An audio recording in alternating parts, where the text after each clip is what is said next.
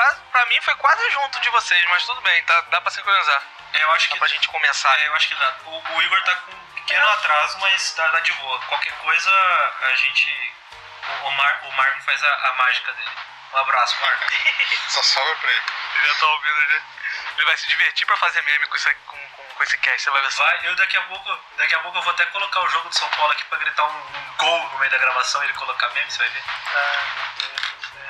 É, e quando acontece um milagre tem que aproveitar, né? É lógico. Ah, é. O time tá na Libertadores, o time tá jogando bem. Então vamos, vamos lá. Vamos começar então, eu vou começar, vamos lá. Dragon News Podcast, o seu podcast competitivo de Pokémon T C G.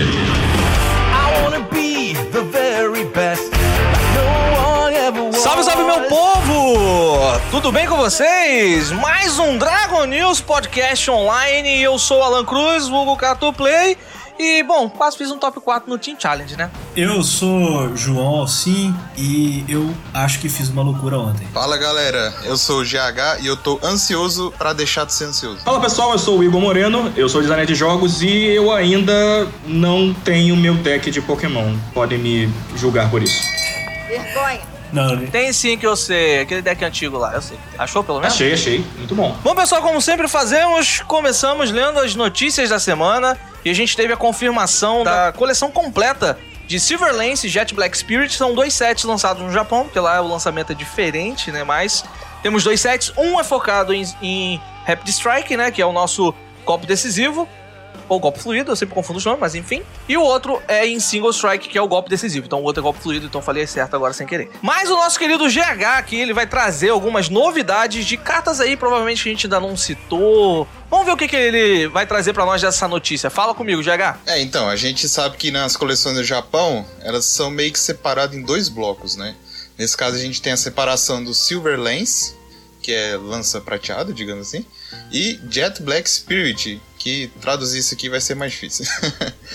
Então, no primeiro bloco que a gente tem, a gente tem do Silver Lance, a gente conta com as cartas de Single Strike, várias a gente já falou em um podcast passado, mas fazendo o amaranhado das cartas de Single Strike, o que a gente tem de relevante é o Abomasnow, a gente tem também um Volcanion V, a gente tem um Cinderace e temos um Banette, temos um Lycanroc, temos um Quillfish, temos um Taurus, um Tornados V, um Tornados V MAX e algumas cartas trainers. Então eu vou falar um pouquinho sobre elas e a gente faz um apanhado geral de quais cartas a gente acha melhor, o que, que a gente acha que pode surgir de estratégias novas, beleza? Vamos lá. Falando um pouco aqui do Abomasnow, a gente tem de principal coisa nele é... Ele é um estágio um, evoluído um Snover, e ele tem uma habilidade que o H P máximo de todos os Pokémon Single Strike em jogos, até do oponente, será? Tá falando aqui... Ah não, só dos seus, desculpa. Não, é, seu. Só dos seus. Então o H P de todos os seus Pokémon Single Strike aumenta em cinquenta. Então já é um Pokémon suporte aí. Do Volcano outros V... Abomasnow, desculpa te cortar, exceto ah. outros Abomasnow, né? Isso, só é. é H P de Abomasnow. Eles não estacam, né? Não, não, não acumula. Então uhum. a gente só pode usar uma habilidade dessa. Então beleza, já dá um pouco de Não funciona aí. Nele, é isso que ele quis dizer. Não funciona no Abomasnow. Foi o que ele quis dizer. Não funciona no Abomasnow. Ele só aumenta o H P de outros Pokémon. Ele mesmo, ele não aumenta. É isso aí. Então são duas condições. Não funciona em outros Abomasnow e não pode ativar, ter mais de uma habilidade dessa ao mesmo tempo. Foi uma época deixar passar, ainda bem que você lembrou disso. Essa é uma carta que a gente acabou comentando no, no episódio passado. Ela no vácuo parece boa, mas no presente momento eu acho um pouquinho complicada ela ver jogo, né? Como a gente falou. É isso aí. Eu, eu, só, um, só um comentário sobre, sobre essa carta que eu tenho, né? Corte rápido. Faca. É tramontina. Já intrometendo aqui um pouquinho, o cara que não manja nada, mentira, manja um pouquinho do, do card game, é, é a necessidade deles de falar que não pode stack, né? Não, não pode ter mais de uma dessa ao mesmo tempo, porque aumentar o H P de todos em cinquenta é um potencial game break do caramba. Dá pra entrar num loop infinito aí, né? Loucamente. Então é, é importante ter esse, esse, esse, tipo de, esse tipo de descrição nas cartas. E aí foi bem sagaz da parte deles deixar isso bem claro. Ah, sim. É, isso é uma coisa que a gente, a gente percebe, né? É, eles sempre colocam essa cláusula quando é uma habilidade que tem algum, algum tipo de potencial, né? Nesse sentido. E, e eles deixam bem claro quando você pode repetir, né? Por exemplo, tem algumas Exatamente. que a gente pode citar de aceleração de energia que coloca quantas vezes você desejar. Aí aqui não, né? É, você não pode usar, né? Interessante. Exatamente. Isso, isso, isso é interessante, né? Esse, esse wording bem claro nas cartas. Isso é importante para um card game competitivo. É isso aí. Quanto mais claro for, é melhor para qualquer jogador. Desde o iniciante até o avançado. É bom que fique bem claro no próprio texto. Passando pro próximo aqui, a gente tem um atacante, o Volcanion V. Que, por sinal, carta bonita demais. Então, ele é fogo. A gente sabe que o Volcano pode ser água também, mas nesse caso ele é fogo. Ele tem duzentos e vinte de vida. É um básico single strike. Então, ele tem um ataque. Energia de fogo, meio incolor, bate cinquenta de dano, sem efeitos. E o outro ataque dele, duas energias de fogo, meio incolor, ele bate cem de dano. O efeito dele é... Se essa carta tem dez contadores de dano nele, ele dá cento e cinquenta danos de dano a mais. Recuo três, fraqueza à água. Já é uma carta um pouquinho melhor, tipo, tem potencial, é um atacante e a gente precisa de atacante single strike. Cara, mas aí a pergunta que fica é como colocar dez contadores de dano nesse bicho? Porque a gente tava discutindo isso em live e não me pareceu viável. É, cara, eu pode ser viável com, com estádio, Spike Muff e recuos e Houndoom. Você vai jogar ele como um Spiritomb? É, ou então você simplesmente não precisa botar dano nele dependendo da match. Tipo assim, algumas matches já vão colocar dano nele. Entendeu? Mais ou menos? Sim, entendi. Ah. Não, por enquanto, por enquanto Soldadora faz um bom trabalho. Quando sair Soldadora vai ser complicado pra ele. E aceita a energização do Houndoom. Então, tipo, beleza. É. Mas o Houndoom não acelera a energia de fogo pra ele. Só acelera a energia lutadora. Então, é, que... uma energia só pra poder aumentar esse dano. Pra esse dano chegar a duzentos e setenta. Isso vai ser uma coisa bem circunstancial. É, não vai ser tão fácil de fazer, mas... Ele é um atacante perigoso de ficar no ativo, porque você não vai dar um hit nele, a maioria dos decks não vai dar um hit nele. duzentos e vinte? Acho difícil. É, eu... Acho difícil não, acho fácil. É, eu, eu particularmente... Somente não... com o Victini jogando, Victini pra duzentos e vinte.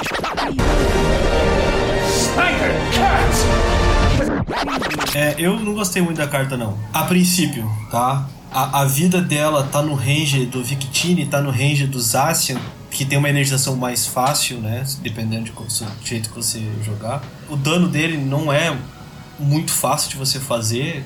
O custo de recuo é três, pesadíssimo. Eu acho que tá faltando alguma coisa. Deve sair mais alguma coisa pra apoiar ele, porque dez contadores de dano pra ele começar a dar o dano pesado, que é a ideia do single strike, porque se você for pegar pra comparar o Urshifu V MAX, ele tudo bem que ele descarta as energias, mas ele dá duzentos e setenta de cara, o, o Tyranitar V dá duzentos e quarenta ao custo de descartar quatro cartas, e ele bate cem, ele precisa ter dez contadores, que não é uma coisa simples de você fazer, né? Se é um, um, um efeito tão difícil e tão complexo de você conseguir, talvez o custo de energia um pouco menor fosse mais simples ou mais essencial pra essa carta aí. No momento eu não gostei não. Num meta de planta talvez faça sentido. Começa bem, bate duzentos de dano, talvez duzentos e vinte se você usar uma estratégia com Houndoom, é. Soldador e Houndoom, mas num meta que a gente tem atual eu não vejo não. É, não, não consigo ver não. Quer comentar algo, Igor? Por enquanto não. Essa aí eu fiquei um pouquinho mais fora. Eu preciso das, das, das entrecastas das cartas e tudo mais, mas se tem mais alguma coisa eu comento. Show de bola. Vamos embora. É tem que ter um, um conhecimento das cartas que jogam também, pra ter uma ideia se essa carta é, vai jogar. Com certeza, não, né? com, com certeza. certeza. Tá, passando então, a gente tem outro atacante de fogo aqui. Dessa vez ele é, não é V, ele é um estágio dois, é o Cinderace. Ele tem uma habilidade que o ataque desse Pokémon dá trinta a mais de dano do Pokémon ativo do oponente pra cada prize que o oponente já pegou. Então ele consegue aumentar até cento e cinquenta de dano se o oponente pegou cinco prizes. E o, o ataque dele é... uma energia de fogo, uma incolor, ele dá cento e cinquenta de dano. E ele não pode atacar no próximo turno, mas é um efeito que você consegue resetar fazendo troca, né? E ele tem um recuo um. E H P cento e setenta. Pra deixar bem simples pra galera entender, a habilidade dele funciona como o efeito do ataque do do, do, do nosso querido... Eu esqueço o nome do, do bicho, da, da ovelha, do, da cabra. Dabu, Dabu. Também nome difícil. Do Dabu. O Dabu, ele bate cento e vinte mais trinta pra cada, é, pra cada prêmio que o seu oponente pegou. Então, é o mesmo efeito.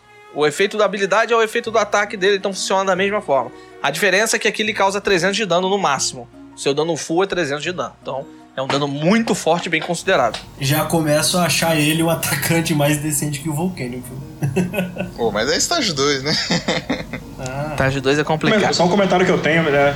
Eu me senti velho aqui, porque falou, você falou ovelha e Pokémon, pensei em Marip já, da segunda geração. Mas aí já é... Verdade. Sou eu que sou velho mesmo. É, você é, tá, tá um pouco e desatualizado. Agora, é, só um pouquinho só. Foi há oitenta e quatro anos. Mas uma, mas, mas, mas uma coisa interessante que eu achei nessa habilidade é a questão de que ele dá mais, mais cinquenta de dano, é isso, né? Pra, pra, cada, pra cada prize que o oponente já pegou. Correto, né? trinta, trinta, trinta, trinta, trinta, trinta, trinta, trinta, trinta, trinta, trinta, trinta. Então, cara, isso, isso né, é um tipo de mecânica que é muito arriscado em certos jogos você colocar. Por quê? O pessoal pode considerar um pouco de rubber banding. Rubber banding, pra quem, pra quem não conhece o termo, é o seguinte, é quando... É, é, o exemplo clássico é no Mario Kart. Você tá jogando Mario Kart contra o computador, aí do nada vem um casco azul quando você tá prestes a ganhar. É por quê? Porque o computador deu uma, entre aspas, trapaceada para poder você não ficar tão na frente assim e dar algum certo tipo de desafio. Então, o que que acontece? Quanto mais prêmios que o oponente pegou, ou seja, quanto mais próximo ele está de vencer, mais dano você vai dar. Então, ele está meio que te aproximando, entre aspas, artificialmente do oponente, não é? E é, tem que fazer um trabalho de design muito bem redondinho para isso não parecer um roubo, tá ligado? Então, eu achei interessante essa mecânica. É, até porque dá, dá, pode, pode, ser, pode salvar seu jogo, né? Mas é uma coisa que tem que ser muito bem trabalhada. Achei bem legal. Olha, eu nunca tinha pensado nesse, nesse tipo de habilidade com essa ótica. Foi bom você ter, você ter é. tocado, porque é, essa não é a primeira carta que tem... Como até o, o, o Alan citou aqui agora, a Dub Wool faz isso. A gente já teve um, um Buzzwole que fazia algo... Tudo bem Sim. que o Buzzwole não viu o jogo, né? Mas ele tinha não. uma habilidade similar... É, tinha uma ferramenta que fazia isso, que inclusive tá no formato, né? Que é a Criaturita. É, é, então, assim, é, eu nunca tinha pensado nisso. E parando pra, pra olhar agora, realmente é, é complicado. E, e esses dias até eu tava jogando com alguns amigos online e a gente tava transmitindo tela pra poder acompanhar. E aconteceu exatamente isso que você falou: o jogo tava praticamente vencido. Esse colega meu tava, acho que por um prize, e o oponente baixou uma W U. E com a W U ele nocauteava qualquer coisa que esse, esse colega tinha em campo, e ele venceu o jogo. Entendeu? Uhum. Ele virou de, de, de três a um pra, sabe, do nada. É, é realmente uma habilidade sim, sim. que acho que tem que ser bastante estudada, né? Realmente. Ah, e tem uma carta estudada realmente. Por isso, né? Não, perdão, é só um comentário. Por, por isso que provavelmente ele tem um custo de recuo, ele não pode atacar no turno seguinte. É pra dar uma balanceada nisso aí. É, mas o custo de recuo dele nem faz tanto, não. Porque o custo de recuo dele é até barato, um, uma energia. Seria pesado se tivesse duas energias ali ou três. Pra ele tá, é, tá barato o custo a um. É, mas eu imagino que, por exemplo, se ele não tivesse nenhum custo, aí seria completamente broken, né?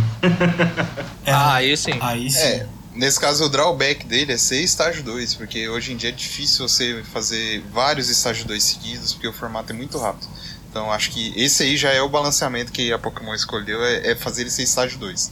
Se ele fosse um V, Igor... aí já, já seria outra, outra história. Só por eu entender esse lance, é que pra fazer um estágio dois, você precisa... Você só pode evoluir, regra básica, você só pode evoluir um Pokémon no turno seguinte ao que ele entrou em jogo. Você não pode evoluir direto agora. Você colocou a carta em jogo, você não pode evoluir ela. Tem que esperar um turno. E pra burlar ah. isso, você usa um item chamado Doce Raro. O Rare Candy, pra quem tá acostumado com o inglês. O Doce Raro permite você evoluir um Pokémon básico direto pra estágio dois. Você quebra o estágio do meio dele. Então, pra você fazer isso, é muito complicado, porque você depende de uma carta pra fazer com que esse Pokémon entre em jogo. Então, às vezes, você encontrar Legal. Essa carta tem uma certa dificuldade. Mesmo que vá quatro num baralho, mas é um baralho de sessenta cartas. Então, às vezes, você encontrar essa carta é complicado. E, às vezes, demora um turno. E esse um turno que você perde no formato que a gente tem hoje, que é muito acelerado, pode custar a partida. Entendi. E, e um comentário também, né? Pra, pra quem é, como eu, veterano dos jogos do, do, do Red Blue lá, né? Sabe que o, o Harry Candy lá subiu um nível, né? Então, essa adaptação do conceito do, do item, que já é do, do imaginário, já é do mundo de Pokémon, né? Pra você poder burlar uma, uma, uma, um estágio, né? Já passar pra próxima, é uma adaptação bem interessante conceitual, né? A gente, isso a gente fala isso no, no, no game design, que tem... É meio que uma rima, sabe? Você tem que adaptar pros, pra sua realidade. Isso aí ficou interessante. Exatamente. A maioria... A gente, a gente tem isso. Algumas coisas assim no, do jogo no, no T C G também, que é bem interessante. O do Edge Slash eu gosto muito. Depois a gente comenta. É, fala, G H, é desculpa te cortar. Só pra puxar mais uma mecânica de comeback que é muito presente, o próprio Stamp. O Stamp ele é feito pra punir as jogadas que você faz muito agressiva. Você, é o, o Stamp, o, o Igor, é um item que faz o oponente embaralhar a mão dele no deck e comprar cartas igual ao número de prizes que ele tem. Então, se o oponente for muito agressivo e comprar cinco prizes, pra ganhar o jogo precisa comprar seis, e aí você dá um Stamp, que é um item, o cara embaralha a mão e compra uma carta. E aí, é, eles fizeram essa carta pra punir decks que são muito agressivos. Pra outros decks terem chance de combater esses decks que são muito agressivos. Entendeu? Uhum. Dá pra, dá, dá pra entender o, o, basicamente a lógica por trás disso aí. Bem interessante. Então, beleza. Segue, G H. Continuando aqui, então. Para a próxima carta, Single Strike, a gente tem um Bannet, que é um Pokémon estágio um, evoluído um Shuppet, ele tem oitenta de H P, tem dois ataques. O primeiro ataque, uma energia psíquica, é vinte vezes dano. Coloque sete contadores de dano nesse Pokémon, esse ataque causa vinte de dano para cada contador que você colocou desse jeito. Um reprint espiritual do Frosmoth, que a gente... Frosmoth não, como é que era o nome do bicho lá? Não, Snow ele ainda tá no formato, é, é Frosmoth. Frostless. Não, é, Fros, Frostless. Frostless. Frostless, isso, Frostless. Ainda tá no formato. É, que faz exatamente a mesma coisa. Coloca sete contadores e você pode dar vinte vezes o dano. É. Lembrando que ele tem oitenta de H P, então ele fica com um de vida, se você quiser usar o máximo, né? Isso e o segundo ataque... Uma baguncinha, hein? É. Faz, faz baguncinha, faz baguncinha. Faz baguncinha. Os... Mas, esse, mas ele só causa o dano pelo dano desse, desse ataque. Então não dá pra tipo, usar o efeito do round um pra aumentar o dano, não. A não ser pelo efeito da energia, não pelo efeito do dano que a energia causa pela aceleração do round um. Exatamente, você pode ligar a energia da mão e aí você vai bater mais vinte sem tomar o dano. Mas se você tomar o dano da energização do round um, esse dano, esse vinte de dano não soma pra poder aumentar o dano no, no ataque. Não, mas, mas aí a gente tem uma outra questão que acontecia até mesmo com, a, a, com o Frostless. É, mesmo que, por exemplo, você tenha usado no turno anterior, vamos dizer que você tenha atacado e colocado, sei lá, três contadores de dano, quatro contadores de dano, tá? É, você tá com quarenta de vida. E aí nesse turno você, você sobreviveu porque o seu oponente deu Giovanni e um bicho do seu banco. Você sobe esse Banete, você dá dois round um que causaram mais quarenta de dano. Ele tá com um de vida. Você ainda poderia atacar e ainda poderia colocar sete contadores de, de dano, estourando a vida dele, causando cento e quarenta. Porque você só vai checar Sim. o nocaute no final do turno. Então, Sim. É, tudo bem que a energia não vai, não vai, o dano dela não vai contar, mas você ainda conseguiria causar dano máximo. Né? Sim, porque é sete mais... a soma do efeito da energia, que seria dois pra cada energia. Então sete, nove, onze, cento e dez de dano. É. Aí não, é cento e quarenta, cento e oitenta. No caso é cento e quarenta, é cento e oitenta, não é isso? Isso. É isso aí. Uma carta bastante interessante isso aí. É, eu gostei dela. G H, você não vai pular o reprint espiritual do Greninja não, né? É, isso aí eu ia falar. Eu ia é? falar depois das cartas Single Strike, mas a gente pode falar agora também. Pegou, pegou a, então, a referência? É, já que o Kato puxou essa carta aí, esse reprint espiritual que ele tá falando é a linha que a gente tem de Haltz, Kirlia e Gardevoir. O Haltz não ah, importa, é um básico. Por favor, isso vai não jogar faz. Muito, pelo amor de Deus. Não, com certeza. E o estágio um, que é o importante, é o Kirlia, que ele tem um ataque de uma energia psíquica. Procure até três Pokémon chamado Kirlia no seu deck e coloque no seu banco. Então embaralhe seu deck. Então o Greninja que a gente tinha em X Y há um tempinho atrás, uns dois, três anos, fazia exatamente a mesma coisa.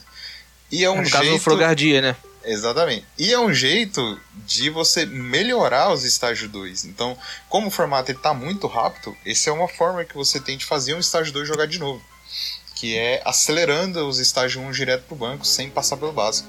E aí você pode evoluir vários de uma vez e, no próximo banco. E aí temos a Gardevoir, que é muito boa. Mas fala aí, uh, Alcim, desculpa cortar. Então, assim, eu, eu gosto muito da ideia e, e eu vi bastante gente em, em polvo rosa nos, nos grupos é, com essa carta, porque, ah, Frogrider is back, não sei o quê, e isso vai jogar muito... E, pô, é, realmente é muito legal e quebra a regra de evolução, você bota um bicho estágio um direto no banco, e tudo isso é muito legal. E, e, e realmente eu gostei demais da carta, até da Gardevoir que a gente vai falar já. A, a única coisa que, que tá faltando é uma carta que era essencial, no, no, que fazia funcionar no, no, no Greninja, que era o Wally. a coisa funcionava porque você baixava um, um Frog, dava o Wally pra Frogager, Frogager e dava o ataque já no seu turno um. Agora aqui, no formato padrão, você vai ter que começar para no turno seguinte evoluir e aí atacar, e você perdeu dois turnos do mesmo jeito por enquanto. Entendeu? Não, mas, mas você não tá sabendo. Vai ter o reprint do Oli, vai lançar em breve. Você descarta duas cartas da sua mão e evolui um Pokémon direto. Ah, fica tá, tranquilo. Só, já profetizei. Só glória. Só se Adeus. Porque, por enquanto, ela não é... Assim, é muito boa, mas não é, assim, um Greninjão da massa. Eu ainda acho muito forte, cara. Principalmente se você começar a partida, você consegue montar isso legal. Eu sei que o formato tá muito acelerado, mas depois que você monta... É, faz esse efeito de ataque, coloca três Kirlia no banco, cara, você tem Gardevoir ou tem também um Galade, que a gente vai falar depois, que também é uma boa opção, e é a morte total do Eternatus, fazer o quê? Mas eu, eu ainda acho que é um, um deck que vai ser extremamente forte, talvez pós-rotação veja mais jogo, mas eu ainda acho muito forte, talvez até mais do que o Greninja, porque aqui ela aumenta o dano. Fala da Gardevoir aí, o G H, pra gente já entrar no assunto. Só completando, eu acho que esse Kirlia, na minha opinião, podia colocar qualquer estágio um do jogo com esse ataque que eu, eu ia achar de boa, pra poder fazer os... Mas aí dois. Seria assalto, pô.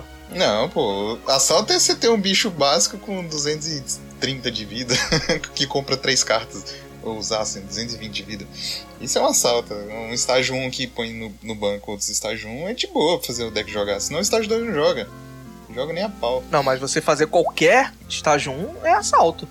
Faz mais sentido fazer só ela mesmo, buscar só as evoluções dela. Não, Ó, digo... vou colocar mais Kirlia ali, fez um Kagebush, botou um monte de Kirlia no banco. Não, é, não, era digo... tão difícil estar de dois jogar que acho que mesmo fazendo isso aí não ia ver tanto jogo não. Não, o que eu quis dizer ah, é mas eu acho que, que vem, sim. A, a partir de agora, qualquer estágio um que ele quisesse colocar com o mesmo ataque de pegar ele mesmo, pra mim tá de boa, entendeu? Ah, tá, entendi. Entendeu? Qualquer estágio um que eles quiserem fazer entendi, jogar, entendi. Colocando esse ataque pra mim é de boa. Pode colocar, tranquilo. E puxando aqui pra Gardevoir então... que é insana, tem uma habilidade que é, uma vez por turno, você olha as duas cartas do topo do seu deck. Se tiver energia, você pode ligar nos seus pokémons como quiser. Se não tiver energia, você pode pôr as cartas na mão. Então é uma compra de duas cartas grátis ou aceleração de energia, o que tiver rolando. E tem um ataque de três energias incolores, dá sessenta de dano, mais trinta para cada energia psíquica ligada. É um assalto, né? Vamos combinar. Como provavelmente você vai usar só energia psíquica no baralho, o dano base dele vai pra cento e vinte. cento e vinte não, desculpa. cento e cinquenta. Não, um assalto essa carta aí. Então eu queria dizer isso. Não, e a habilidade dela é parecida com a habilidade do Zacian. Só que o Zacian liga energia de metal, ela liga qualquer energia. Sim, ela liga qualquer energia, é um acelerador de tipo qualquer tipo, né? E, e, e hidral, hidral, porque ela vai te ajudar a caçar as Gardevoir, ela vai te ajudar a caçar apoiador, vai te ajudar a caçar qualquer coisa. Você vai, ter vários, você vai ter vários Gardevoir em campo. Então você não vai usar uma habilidade só. Você vai usar, na melhor das hipóteses, quatro. Vão ser oito cartas que você compra, mais a do turno, nove. Em um turno. Entendeu? Isso. Por isso que eu gosto dessa carta. Por isso que eu acho que vai jogar pra caralho. Isso é muito roubado. Posso dar uma notícia ruim aqui? Pode, pode dar uma notícia ruim. Pra quem não gosta muito, essa carta tem potencial de ser um deck de control, viu? Tem. É vocês estão pensando que essa carta vai jogar de boinha? Essa carta vai ser um deck de é controle, verdade. Cara. Vai tem, um... é, é verdade. Só fica comprando, controlando o adversário. É, vai, vai ser um escadril Gardevoir, filho. Vocês ouve aí. E ainda compra prêmio, né, mano? Fala baixo, não deixa, não deixa os decks de já estão fazendo, um maluco é doido. Igor, é. Quer comentar alguma coisa sobre essa mecânica aí que a gente acabou de falar? Essa não tem tantos comentários ainda não. Show de bola, então vamos, segue o bonde. Beleza, a próxima carta single strike que a gente tem aqui é um Lycanroc, estágio um, evoluído Rockruff. Ele tem um ataque com duas energias de luta, ele dá oitenta de dano, mais dez para cada single strike Pokémon na sua pilha de descarte. A gente já comentou um pouco sobre ele, ele é um atacante decente, você consegue bater... relativamente fácil com ele, e o dano dele é progressivo, então eu gosto dele. É, até o Rockruff também tem um dano decente, bate trinta e é single strike, aceleração de energia funciona, então pode bater setenta, até, até o Rockruff é decente. É, essa carta é interessante sim, é um ótimo atacante. O comentário que eu teria sobre, sobre essa mecânica é que ela não é que, não é que seja impossível, na, na, naturalmente que não, mas é uma coisa que se, que se traduz muito melhor para um ambiente digital do que o ambiente físico, né? o, o presencial. Por quê? Né?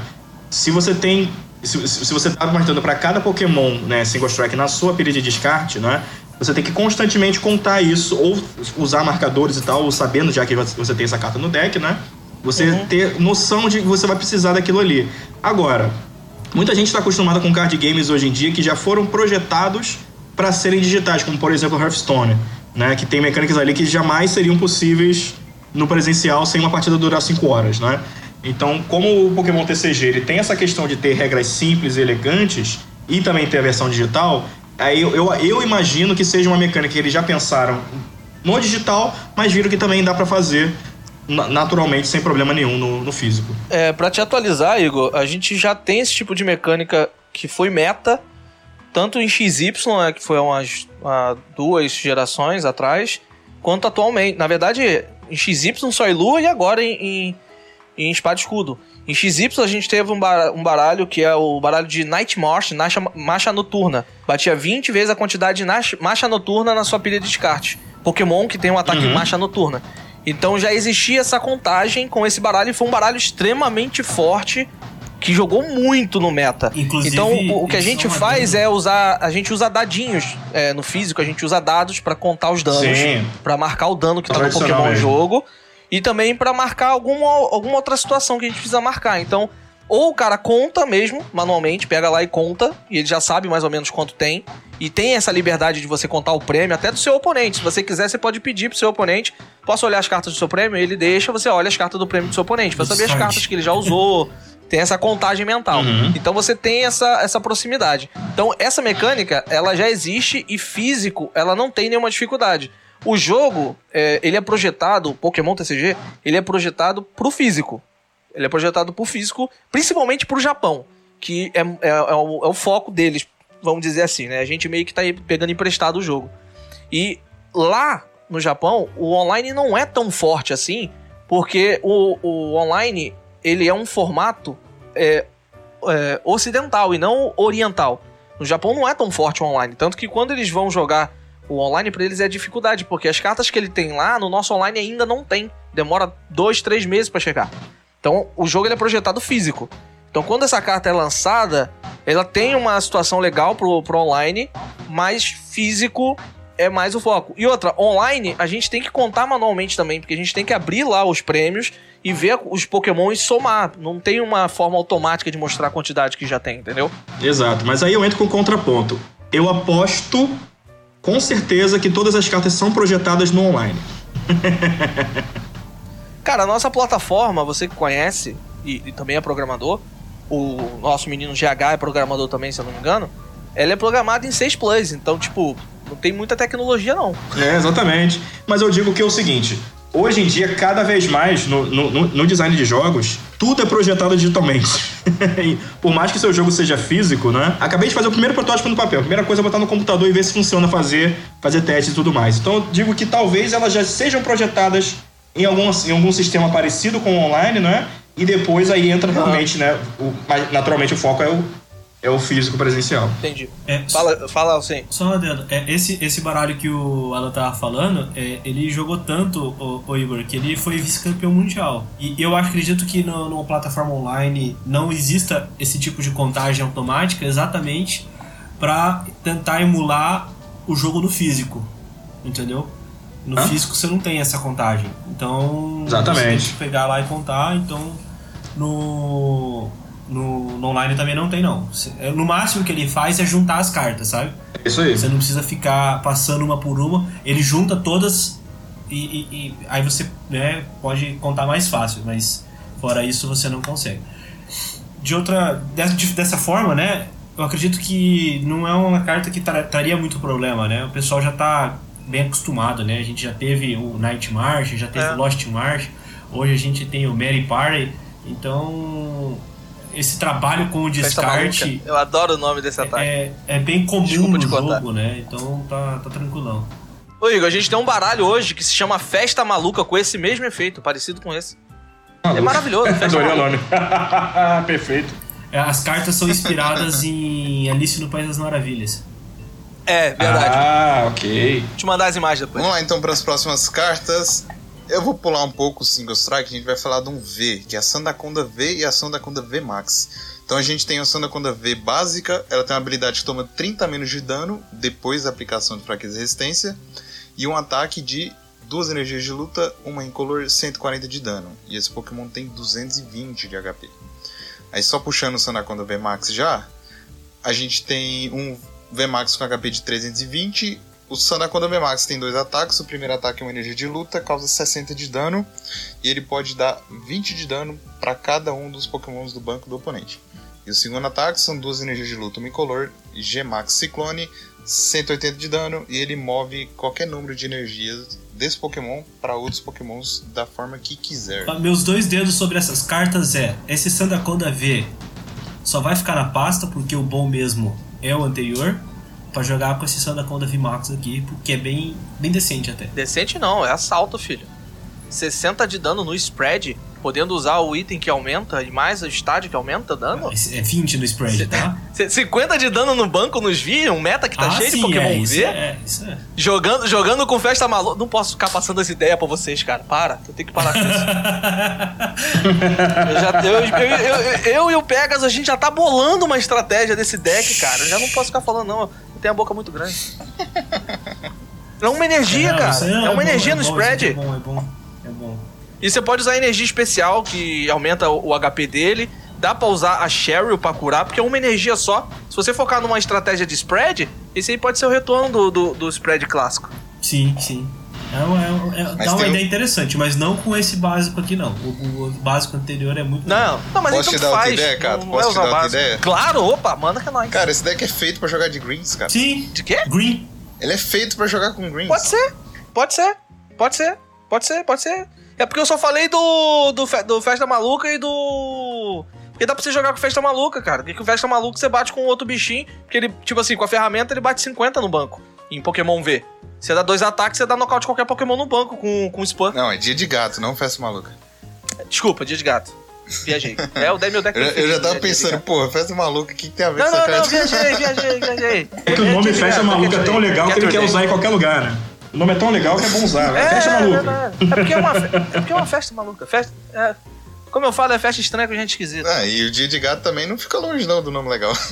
É, Cat- Caturday. Enfim, é isso aí. Essa, essa carta aí, ela tem potencial. Vamos passar pra próxima. Eu vou pular esse Galarian Slow King, que eu não gosto dele. Não, fala do, do Galade. Eu citei que, que ia falar do Galade quando a gente falou da Gardevoir. A Galade é uma carta que entra no deck de Gardevoir. Pode ser interessante que é a morte completa do... Se a gente fazer um deck de Gardevoir sem ser controle, tá, gente? Porque aí se for controle não faz sentido botar esse Galade. Às vezes faz. Você quer matar um bicho problemático? É, às vezes faz. Também. Mas vamos lá. Galade, ele tem cento e setenta de vida, lutador, não é psíquico. Estágio dois envolve da Kirlia, né? A mesma Kirlia que usa pra Gardevoir.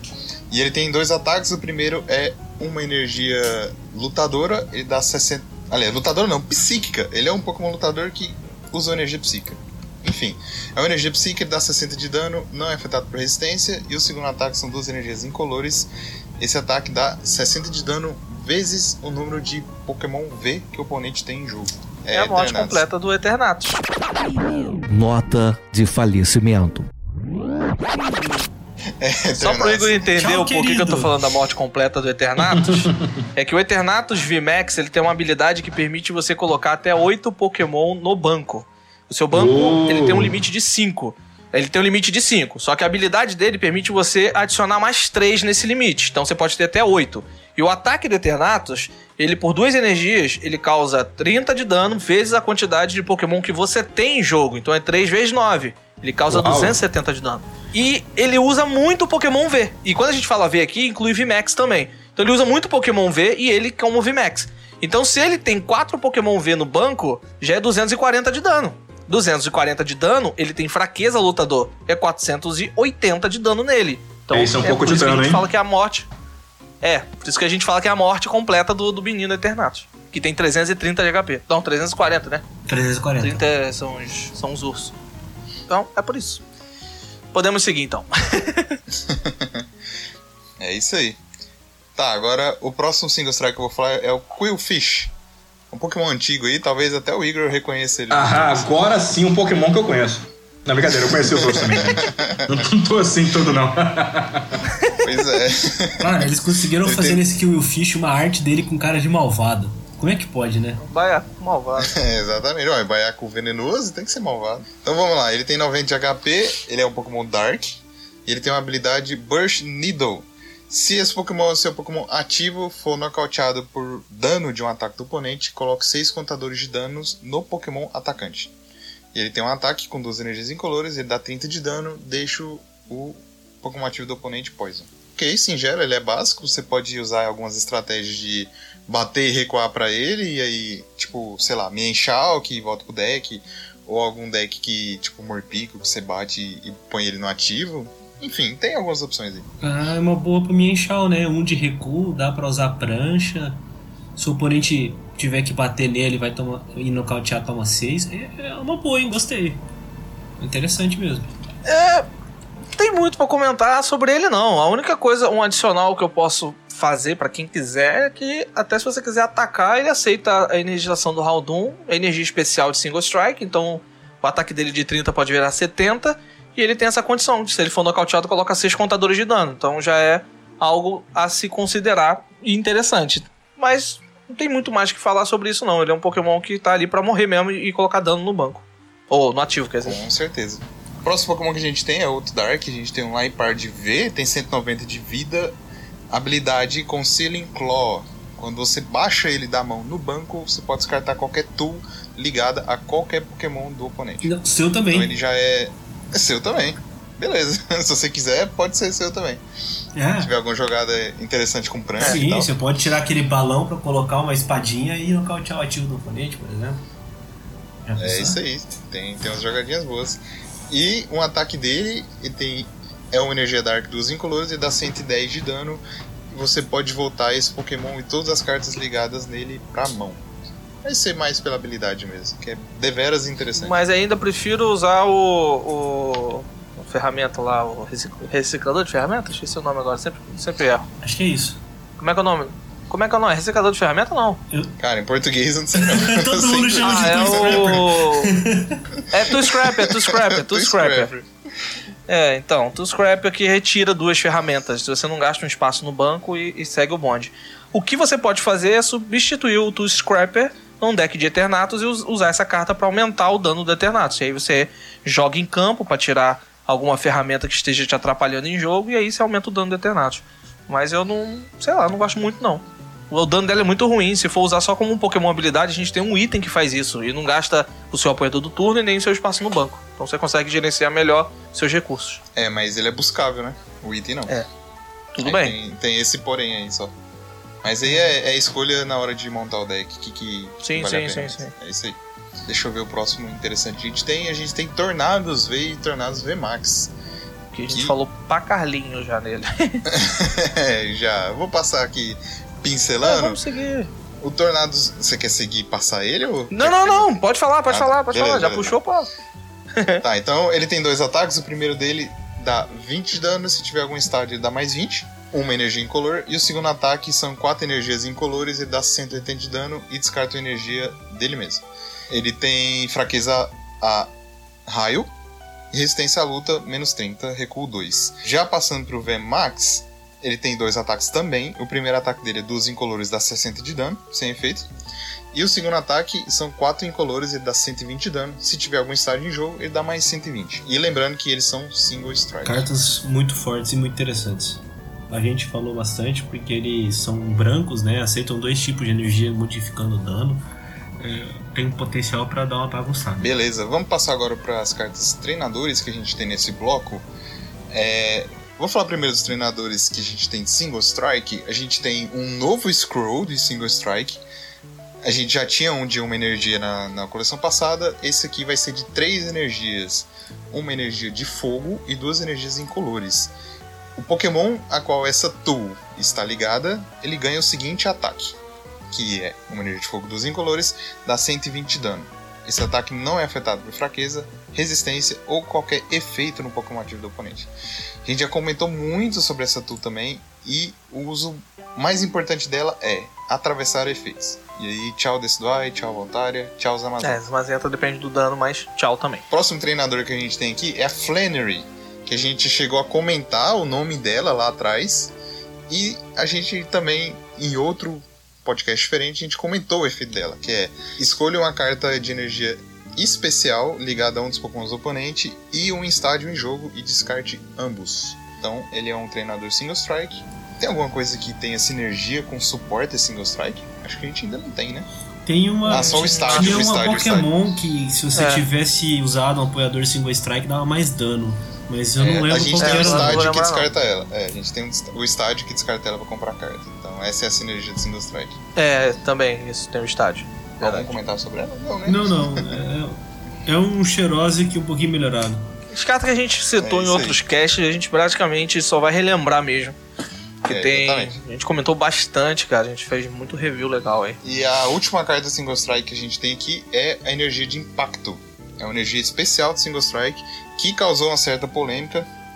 Vamos lá falar o que, que ela faz. Ligada no Pokémon Single Strike, ela funciona como qualquer tipo de energia, mas apenas uma energia por vez. E além disso, ele deixa o Pokémon a qual essa energia está ligada imune a efeitos de Poison. Se o Pokémon já tiver Poison e você ligar ela, você tira a condição. E também ele não pode receber novas condições Poison. E aí o Alcim vai falar um pouco sobre essa polêmica dessa energia. É, então, é, essa carta tá, tá gerando uma polêmica sobre a possibilidade ou não dela ser acelerada pela habilidade do Round um de Battle Styles e dela ser retornada da pilha de descartes pro baralho com a Horda da Vitalidade também de Battle Styles. É, no podcast anterior eu cheguei a comentar que o arroba Toinelei, que é bastante conhecido na comunidade por fazer a tradução das cartas do japonês para o inglês, ele comentou que essa energia não poderia funcionar, interagir com a Onda da Vitalidade ou com o Round um, porque o texto em japonês diferencia o que é uma energia Single Strike de uma energia com aquela badgezinha na lateral de Single Strike. E aí...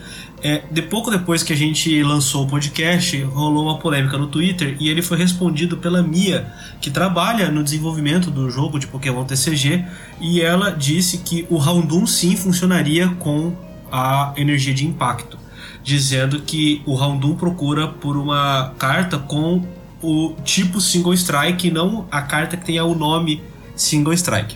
Isso gerou mais problema ainda, especialmente porque em resposta o arroba Toinelei trouxe o F A Q da Battle Styles no Japão, que dizia, com todas as palavras, segundo ele, né, porque eu não entendo japonês, que o Round um não funciona e não acelera essa energia. Em resposta, a Mia disse que isso é preocupante e que, que verificaria isso. É, um amigo meu, e aí eu queria deixar um salve para ele, é o Gustavo, ele também estava assistindo uma live com ela, e na live falou que essa questão também seria discutida com o time de desenvolvimento do jogo. Então, a princípio, no Japão, essa carta foi dita que não interage com o Round um. Mas, no Ocidente, pelo que está acontecendo, ela foi pensada interagindo com o Round um. É, a gente vai ter que aguardar um pouco, porque ainda não está definido. Né? Mas, minha opinião pessoal, e aí eu deixo bem claro que é minha opinião pessoal, eu acredito que deveria ser mantida a ideia é, deixada pelo arroba Toinelei, porque eu acho que teria um potencial bem grande de, de quebrar o meta se essa carta fosse acelerada pelo, pelo Round um. A gente estava até falando sobre isso no podcast passado, de você conseguir montar baralhos com Pokémon, às vezes babies, dando sempre na fraqueza do oponente, porque você tem sempre quatro energias que vão ser qualquer tipo, com um custo muito pequeno, e que você consegue acelerar quatro energias coloridas por turno. Então é, é muito complicado você ter esse tipo de, de mecânica. Eu particularmente espero que, que esse seja o posicionamento, mas então é melhor a gente aguardar. Bom, eu, eu, a minha opinião é de que ela funciona, ou melhor, de que Round um não acelera essa energia, pelo que eu entendo, pelo que eu entendi da tradução do texto, porque ele fala de uma carta de energia Single Strike, não somente de uma energia Single Strike. Então, tipo, como é uma carta de energia, é uma carta. Se fosse, ligue uma energia Single Strike, aí seria energia qualquer Single Strike. Ele tá falando do arquétipo, não tá falando de uma carta. O que deixa confuso, fica difícil de entender, é porque o nome do arquétipo é o mesmo do nome da carta. Isso que atrapalha. É, eu... Só por eu isso. Eu acho que o vacilo na criação da carta foi aí. Eles deviam ter dado, sei lá, um outro nome pra ela, é, pra essa carta de energia. Na ferramenta, desculpa, na ferramenta eles tomaram cuidado. Single Strike, Scroll of Stab, eles tomaram cuidado com a ferramenta. Sim, eles poderiam sim. ter tomado cuidado com, com a energia também. Por exemplo, sei lá, chama ela... Que nem antigamente tinha aquela Dark Metal Energy, chama ela, sei lá, de Dark Firing Energy, não, eles, por exemplo. Eles podiam ter colocado Single Strike, mas eles poderiam ter colocado Single Strike, blá blá blá, Energy. É, sim. Que aí faria essa, essa, essa mudança, sabe? Seria diferente. Eu, eu, eu, eu não entendo exa- exatamente as, todas as, as implicações da mecânica, mas eu consigo entender que nesse caso aí é, um, é uma questão de tentar economizar nos termos. Por quê? Quando você tem Sim. um cenário de termos de jogo, né, é importante manter a consistência. Agora, se você ficar criando novos, no, novas terminologias, você acaba inchando muito o sistema. Eu posso dar um exemplo que isso aconteceu, por exemplo, com o D e D. Quem conhece Dungeons and Dragons, o R P G, na edição três ponto zero, três ponto cinco, os caras começaram a inventar tanta palavra que o jogador que chegava no começo não sabia tudo do jogo para poder jogar. E aí entrava uma coisa nova e ele não sabia o que, que aquilo significava, né? E aí acabou essa, essa dúvida de se funciona ou não com o Round um. É um, um termo clássico que é o Rules as Written versus Rules as Intended. Raw versus Rye, né? Não sei se conhecem o Sim. termo, né? Que é exatamente isso. É, ok, tá escrito isso, mas era isso realmente que os designers queriam, né? Ou, seria, ou, ou eles simplesmente não se expressaram direito. Essa é a grande questão. Isso, isso aí também é, me lembrou uma isso. coisa que a gente tem no, no mundo do direito, né? É, o espírito da lei, né? Não é exatamente ah. isso que tá escrito, mas é, é, era essa a intenção? Não era essa a intenção. Então vamos uhum. seguir a intenção do que era para ser para poder a coisa funcionar, né? O espírito da lei era outro, né? Sei lá, eu espero realmente que ela não seja acelerada, porque eu vejo um potencial meio ruim se ela puder ser acelerado. Posso estar errado, mas... sei lá. Vamos aguardar pra ver. É, é, vai ser sensato aguardar o, o, o F A Q da Chilling Rain, que é a coleção em que essa carta vai sair aqui no ocidente, pra gente ter cem por cento de certeza. E aí, é, isso, a princípio, né, é, geraria a hipótese de que não aceleraria, porque no Japão foi dito que não acelera. A não ser que eles cheguem aqui e, e mudem para acelerar, e aí teriam que mudar totalmente no Japão, e já teve torneio, e os decks já... Falar, e japonês ia ficar bolado. Ah, ia dar problema, né? Então a gente vai ter que ver o que, que eles vão fazer pra, pra sair dessa sinuca de bico que eles mesmos se colocaram, né? Ah, eles iam mandar um evangelho pra atacar a gente aqui, ia dar ruim. Aí acabou, já era. Aí ia dar ruim, ia dar ruim. Ia ter que pegar um Gundam, sei lá, alguma coisa do tipo pra combater. Gypsy Danger! É, por aí. Enfim... Vamos seguir? Só pra terminar aqui o... as nossas treinadoras que a gente tem nesse bloco, Sim. a gente tem mais alguns equipamentos novos.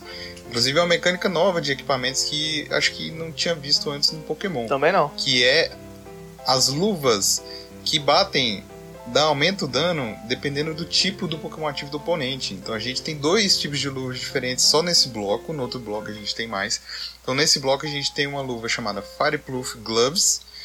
Pelo nome já dá pra imaginar o que é, né? Se você tiver um Pokémon ligado com, esse, com essa ferramenta, quando ele bater num Pokémon ativo do oponente, que seja um Pokémon fogo, seu Pokémon vai dar trinta a mais de dano. E a gente tem esse mesmo tipo de luva contra Pokémons metal. Então é, eu acho que é uma mecânica nova no Pokémon. Eu não lembro de ter uma carta que aumente dano de acordo com o tipo do Pokémon ativo do oponente. Se alguém puder... esclarecer. Aumentar aí. O dano eu não lembro, não. Não, eu lembro de aumentar de se você fosse de um tipo específico. Agora, de acordo com o tipo do oponente, eu, não, eu sinceramente não lembro, não. E são boas, tá? Essas, essas ferramentas são boas, porque a gente pode montar um baralho que, é, dependendo de como tá o meta, você sabe que o meta tá fogo, metal e, sei lá, qualquer outra coisa. Então você pode se preparar, talvez, para enfrentar, colocar uma. Você vê que o que tá mais pesado é fogo, bota a energia de fogo. trintazinho de dano faz uma diferença, então uma tetezinha ali pode ser que, dependendo do, do field do, do, do torneio que você vai jogar, do campo, sei lá, acabar jogando bem. Não são descartáveis não, são cartas boas, todas elas. As quatro, acho que são quatro no total. Eu me surpreendo que não, te, não tenham feito nenhuma carta com essa mecânica, porque é uma, uma, uma conclusão meio lógica, não é? Se você tem isso nos jogos de videogame, né, a, a questão do, do, da vulnerabilidade, etcétera, e você tem o card game com itens acopláveis... É uma solução lógica você colocar algo que dá mais dano. Mas, né, não rolou até agora, parece. Então, antes a gente tinha cartas que davam dano genericamente, né? Ah, você coloca essa carta aqui, você dá mais trinta se o oponente for um Pokémon X. Você dá mais vinte, uhum, independente do Pokémon que tá lá. Você dá mais dez. Agora, você dá mais trinta se o oponente tiver um Pokémon de fogo, é inédito. Dá mais trinta, não é, entendeu? É, dependendo sim, sim. do que for, o, qual é a tipagem do Pokémon do oponente, não tinha. Tinha conforme se fosse um arquétipo, X, G X, ou você tem, tem, uma, tem uma faixa, que a gente chama lá, uma faixinha a, a amarela, que aumenta vinte de dano em qualquer Pokémon que está ativo. Então, isso é isso você coloca no seu Pokémon, independente do, do, do seu oponente, ela vai aumentar em vinte. Esse aqui não, depende do Pokémon ativo do cara. Então, tem que, tem que desse tipo aqui, dependendo do tipo, se é fogo, água, qualquer outro tipo, é a primeira vez que a gente vê. Isso mostra como, como tem ainda espaço pra, pra inovar aí dentro.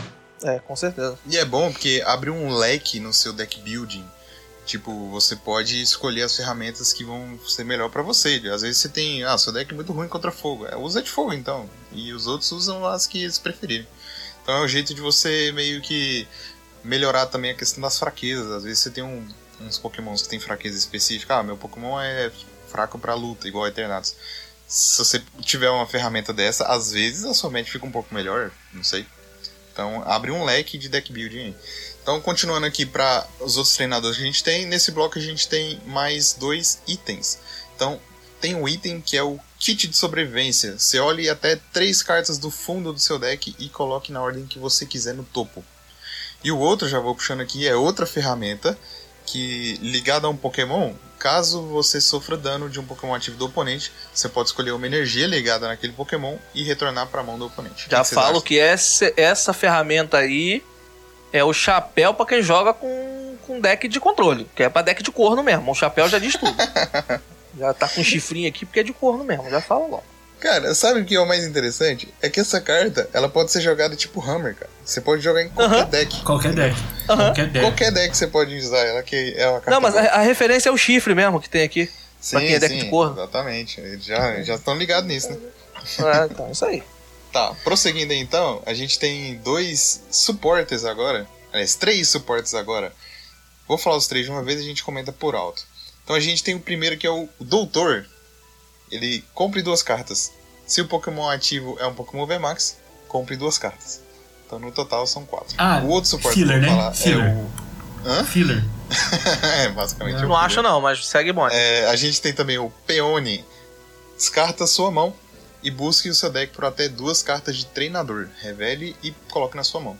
Depois embaralhe o deck. Então, descarta a mão toda, busca dois treinadores quaisquer. É o substituto que a gente vai ter pro Greens, né? E o uhum. terceiro treinador, e o mais relevante, é a Melanie. Ligue uma carta energia de água da sua pilha de descarte a um dos seus Pokémon V. Então, compre três cartas. Que é o substituto do Welder, a querida soldadora. Soldadora de água nefada. Mas é bom também. Maravilhindo. Vamos para é, Rapid Strike? Vamos lá pro Rapid Strike. Então aqui no segundo bloco, a gente tem de Rapid Strike. Antes de falar do Rapid Strike, vamos começar aqui pelo Celebi que já apareceu, só para comentar sobre ele, que ele é uma carta muito bonita e só. Brincadeira, vamos falar do Celebi aqui. Ele tem um Celebi básico, ele tem cento e noventa de vida. E ele é muito bonito e só. Ele é muito bonito e só. O efeito dele é, o efeito dele é legal. O problema é que a V MAX é muito grande, dá prêmio fácil. Mas o efeito é, é legal. É. Tá, no, no básico, o V normal, ele tem uma energia de grama, ele pode ligar qualquer número de energias de grama da sua mão nos seus Pokémon, de qualquer forma que você desejar. O segundo ataque é uma grama unicolor, dá sessenta de dano, troque esse Pokémon com algum Pokémon seu do banco. E o Celebi V MAX, ele tem trezentos e dez de H P, tem uma habilidade, uma vez por turno, você pode curar vinte de dano de todos os seus Pokémons grama. E ele tem um ataque que é uma grama unicolor, ele dá cento e trinta de dano. Busque seu deck por até dois Pokémons e coloque na mão. É... Ele é bonito. É, é bonito. Não, cura, é cura vinte de dano. O que eu falo que é legal do efeito, porque você, se você tiver mais de um, você tá curando quarenta de dano. É óbvio que o problema todo é ser um V MAX, é ser frágil pra Pokémon de fogo, que tá jogando muito no formato. É isso, mas é, o efeito não é ruim. Se a gente tiver um formato é, pós-rotação, que o Elder não tá jogando, que provavelmente o único deck de fogo que vai reinar vai ser Victini, beleza, ele pode tentar ver jogo. Mas agora realmente não, não tem situação pra ele mesmo, não. Então vamos lá pros Rap Strike. O primeiro Rap Strike que a gente tem aqui é outro Rilaboom. Esse jogo gosta de, de Rilaboom, Cinderace e... e eu macaqueia. Então aqui no Rilaboom a gente tem... Ele é estágio dois, viu? cento e oitenta de vida. Os básicos de estágio um não importa muito, então vou falar só dele. Ele tem dois ataques. O primeiro ataque é uma grama incolor, dá sessenta de dano, cura trinta dele mesmo. Segundo ataque, que é mais relevante, tem duas energias de grama incolor, ele dá cento e vinte de dano. Você pode descartar quaisquer energias ligadas aos seus Pokémon em jogo. E ele dá trinta de dano para cada carta descartada dessa forma. Então, um ponto interessante é que ele fala carta descartada. Então, a energia Rap Strike ela não conta como duas, ela conta como uma. Obrigado, eu ia perguntar isso. É, nesse caso aí, eu acho que o Rune já veio... O, o, o wording do, do, do, do ataque já veio de propósito para para evitar isso aí. Que bom. Que era o que o Igor estava falando mais cedo, de você deixar claro no texto para não ter dúvidas. Né? Principalmente você, quando você tem um produto que já está continuado há muito tempo e tem toda essa questão de cartas que se interligam, por mais que exista, né, banimento e etcétera, você nem tem como fazer todas as ligações no design, né? Tem que pelo menos deixar claro a sua intenção ali. Exatamente. Então, pro nosso próximo Pokémon Rap Strike, é uma carta que parece boa, mas não é. O Weavile, ele tem cento e dez de vida, estágio um. O primeiro ataque dele é uma energia incolor. Se o Pokémon defensor tomar dano de algum dos seus Pokémon Rap Strike no próximo turno, o Pokémon defensor vai ser nocauteado. A questão é, se você recuar o Pokémon defensor, aí ele não vai ser mais nocauteado por esse efeito, porque você reseta os efeitos. Então por isso que ele não é bom. É decente pelo segundo ataque dele, mas realmente não é bom. É, o segundo ataque é uma energia de água da Nest Plot. Busque seu deck por duas cartas e coloque na sua mão. Embaralhe seu deck. Tomou uma marina e não serviu de nada, então por isso que não é bom. É, exatamente, duas coisas. O recuo, acabou a carta. Marine, acabou a carta. Então... Não, é. Esse, é, esse... Marine, Stamp... Esse Weavile aí não vai jogar nem na pasta. Pô, não, a pasta vai, pô. O colecionador vai colocar. Eu, hein? Exatamente. É a carta é bonita, Rap Strike. E o Weavile, historicamente, no jogo, ele é um Pokémon muito querido, né? Sim. Então vamos lá. O próximo Pokémon Rap Strike é um Tapu Fini. cento e vinte de H P. Primeiro ataque dele é uma energia de água, dá trinta de dano. Você troca esse Pokémon com algum Pokémon seu do banco. E o segundo ataque, duas energias de água incolor. Dá cento e vinte de dano, retorna a energia desse Pokémon para sua mão. Interessante, mas nem tanto. cento e vinte é pouco e ele pode voltar a energia Rap Strike para a mão, porque ela vale para o custo dele, que são duas de água, né? Sim, você pode preservar a energia especial. É, exatamente, mas é um dano muito baixo ainda assim. Próxima carta que a gente tem aqui para falar não é um Rap Strike, ele é um Arctovish V. Ele é um Pokémon de água, tem duzentos e vinte H P. Dois ataques. O primeiro ataque é uma energia de água e dois incolores, ele dá oitenta de dano. Se o Pokémon defensor é um Pokémon V ou G X, ele não pode atacar durante o próximo turno do seu oponente. Lembrando que o recuo tira esse efeito, então pode ser que ele não seja tão bom. E o segundo ataque são duas energias de água, duas energias incolores, dá duzentos e vinte de dano. E esse Pokémon não ataca no seu próximo turno, que já é melhor. duzentos e vinte é um dano muito relevante nesse formato. E é água, a gente tem muita aceleração de água. Frosmoth e a Melanie. É, eu não gostei muito não, mas por aí. Acho muito pesado pra você atacar com ele, só oitenta de dano, o segundo é quatro energias. Sei que tem aceleração de Frosmoth, mas só pra duzentos e vinte de dano. Acho que vai vir um V MAX dele que vai ser mais interessante. Ah, esse, esse, esse bicho aí eu não gostei não, sendo sincero pra vocês aí. É muito pesado, duzentos e vinte por quatro energias. Ah não, o Zacian é bem mais competente do que ele. Ah. É verdade. É uma comparação meio desleal, né? Ah, é, ué. O Zacian é mais competente qualquer V do jogo. Tá bom, esse aqui é um Chuck Norris, pô. Aí é um assalto a uma armada, né? Vamos lá, prosseguindo, o nosso próximo com um Rap Strike agora é uma Zepstrika, estágio um, cento e vinte H P, elétrico. Tem dois ataques também. Primeiro ataque é uma energia incolor e dá trinta de dano. Se algum dos outros Pokémon seu, Rap Strike, atacou no último turno, esse ataque dá mais noventa de dano. Já tem aí uma sinergia direta com o Zeraora, que tem o mesmo ataque, né? Então você pode ficar trocando os dois, os dois atacantes se quiser. E o segundo ataque é uma energia elétrica dos incolores, dá noventa vezes dano. Você joga em moeda até você tirar a coroa. E aí esse ataque dá noventa vezes o número de caras. É isso aí, eu acho que vai jogar junto com o Zeraora, tem uma sinergia legal, já que o Zeraora precisa que algum Pokémon ataque antes. E, e aí ele, ele ataca, Zeraora ataca, ele ataca e fica fazendo esse looping aí pra eles estarem atacando com bônus sempre. Isso aí, lembrando que a condição é que algum outro Pokémon Repstrike ataque, então ele ataca duas vezes seguida, não funciona. Por isso que pode dar um combinho aí com o Zeraora. E falando nele, no Zeraora, a gente tem ele aqui, Zeraora V. Tem duzentos e dez de H P, elétrico, né? Ele tem só um ataque, uma energia elétrica dos incolores. Dá cem de dano. Se algum outro Pokémon Repstrike atacou no último turno, esse Pokémon dá cento e sessenta de dano no banco do oponente. Esse Zeraora é muito interessante. Tô ansioso pra ver o que, que vão fazer com ele no, no jogo, né? Eu acho que ele joga muito, e inclusive ele pode jogar com o Urso. É mesmo? Porque você pode meter umas energias elétricas, um tapa-corpo prisma e as energias especiais. E aí você joga com os dois. Eu acho que dá um combinho é. bem legal. Pode, pode até ser mesmo. A próxima carta que a gente vai falar aqui não é Repstrike, mas é uma carta Gengar, que é um dos Pokémons mais queridos que a gente tem do jogo. Deve ser querido até pro Igor aí. É a primeira geração, né? É, com certeza, né? Principalmente aqueles rumores que ele foi o primeiro... A...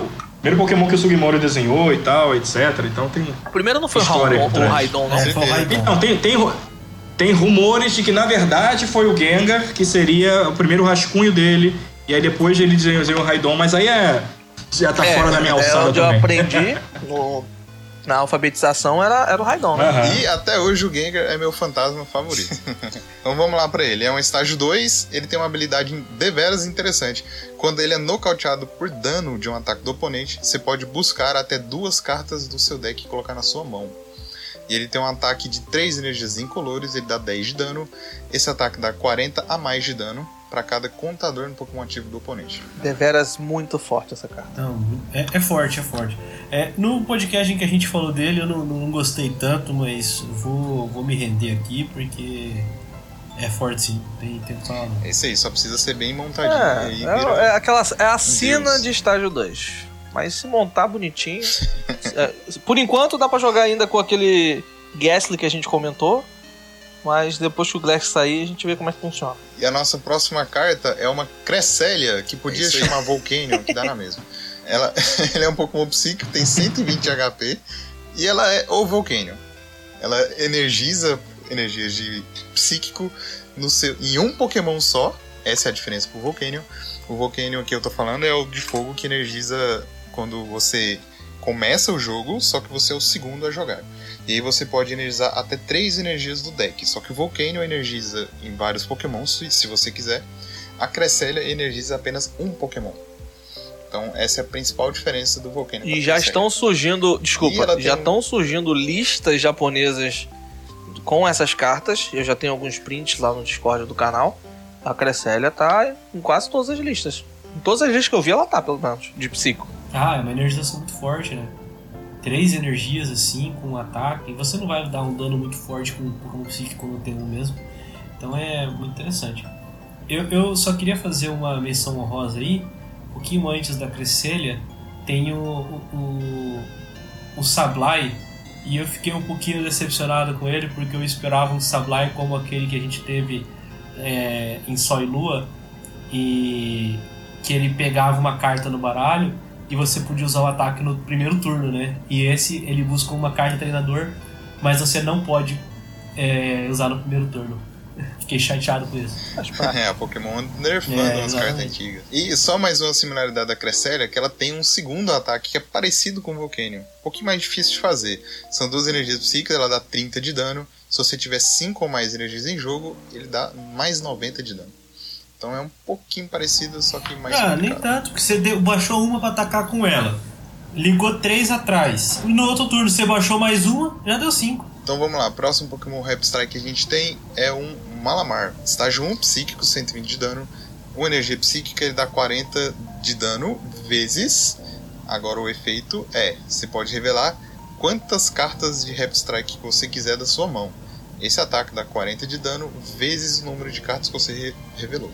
Depois, embaralha essas cartas no deck. Uma palavra sobre essa carta. Meme. Não, assim, não, não é meme, não. É, não, não, é, não, é, não. Não, não é, acho que não é meme. Não é um assalto, assalto. Mas eu acho que vai dar um baralhozinho divertido de jogar. Meme. Que isso. Tenha fé, G H. Te falta fé. Falta é ela ser boa. Para as próximas cartas, Rap Strike. Aliás, tem uma carta que a gente pode comentar um pouco antes, só dar uma pincelada, que são novos Weezing, tanto o Weezing normal quanto o Galarian Weezing. Então a gente tem dois novos Weezing, o primeiro que é o Weezing normal de canto, que o Igor deve conhecer ele, com certeza. Ele tem dois ataques, o primeiro ataque é uma energia Dark, deixa o Pokémon ativo do oponente confuso e liga uma energia Dark da pilha nele mesmo. E o segundo ataque é uma energia Dark, um incolor, dá vinte mais de dano. Esse ataque dá vinte de dano a mais para cada energia Dark ligada nos seus Pokémon em jogo. O que combo diretamente com o nosso outro Weezing, que é o Galarian Weezing. Que é, ele tem uma habilidade que toda a energia básica Dark ligada a seus Pokémon com o Weezing no nome, na verdade ela vai dar duas energias ao invés de uma só. Então, cada energia básica ligada nos seus Weezing, ela conta como duas por ataque do outro Weezing. Não sei se ficou claro, mas... E essa habilidade ela só pode ser aplicada uma vez. Você não pode ter várias dessa habilidade funcionando ao mesmo tempo. E senão parecido uma energia com... virava quatro. Exatamente. Parecido com o Venossaur que a gente tinha no Shining Legends. Parecido não, é a mesma coisa do é? Venossaur, né? Ele dobrava as quantidades de energia, só que esse aqui só serve para Pokémons Weezing. Então, não serve para todos os Pokémons em jogo. Então é isso, pode dar um memezinho, mas... Beleza, vamos passar para outras cartas mais importantes. A próxima agora que a gente tem é um Metagross V. E tem um V MAX também, mas o V ele tem dois ataques. O primeiro ataque é uma energia de metal, dá vinte de dano, jogue duas moedas e dá vinte para cada cara. Tem duzentos e vinte de H P. O segundo ataque é uma energia de metal incolor, dá sessenta de dano. Se o Pokémon... Se esse Pokémon e o Pokémon Defensor tiver a mesma quantidade de energia ligada neles, esse ataque dá noventa a mais, totalizando cento e cinquenta. O V MAX é mais interessante e o Pokémon gosta de lançar carta que joga moeda. Puta merda, pode parar, Pokémon. Ninguém gosta de jogar moeda, não. isso, isso é uma coisa que eu, que eu achei bem interessante, que é... Embora ele seja um card game, né, que é basicamente um jogo que, cuja aleatoriedade, né... Não exatamente a aleatoriedade, mas a incerteza, né? Que tem, existe uma diferença no design de jogos, né? A incerteza é que você não sabe o que vem depois, porque você não tem todas as informações, você não sabe a mão do seu oponente, você não sabe o que, que vem, a, própria, a próxima carta do seu deck e tudo mais. Mas você tem uma certa noção do que, que pode vir, porque você conhece o seu deck, você talvez conheça um pouco o deck do seu oponente. Já a aleatoriedade é uma coisa que está totalmente fora do seu controle, que pode vir qualquer coisa, que é o girar a moeda, né? Que aí... Um ataque pode muito bem ser anulado aí ou causar trezentos milhões de danos porque você rolou várias caras direto, né? Isso é uma coisa interessante que imagino que no, nos primórdios do card game tenha vindo também da implementação dos jogos de Game Boy, né? Que tinham tem um pouco de random ali na brincadeira. Então imagino que seja uma coisa meio antiga que mantiveram por motivos de legacy, talvez. Ah, sim. É, inclusive tinha muitas cartas lá no começo do jogo ali, nas primeiras coleções, é, Base sete, Jungle, Fóssil... com efeitos muito simples, que hoje você simplesmente usa o item e, e, e já resolve o efeito, e que antigamente dependiam de moeda, sabe?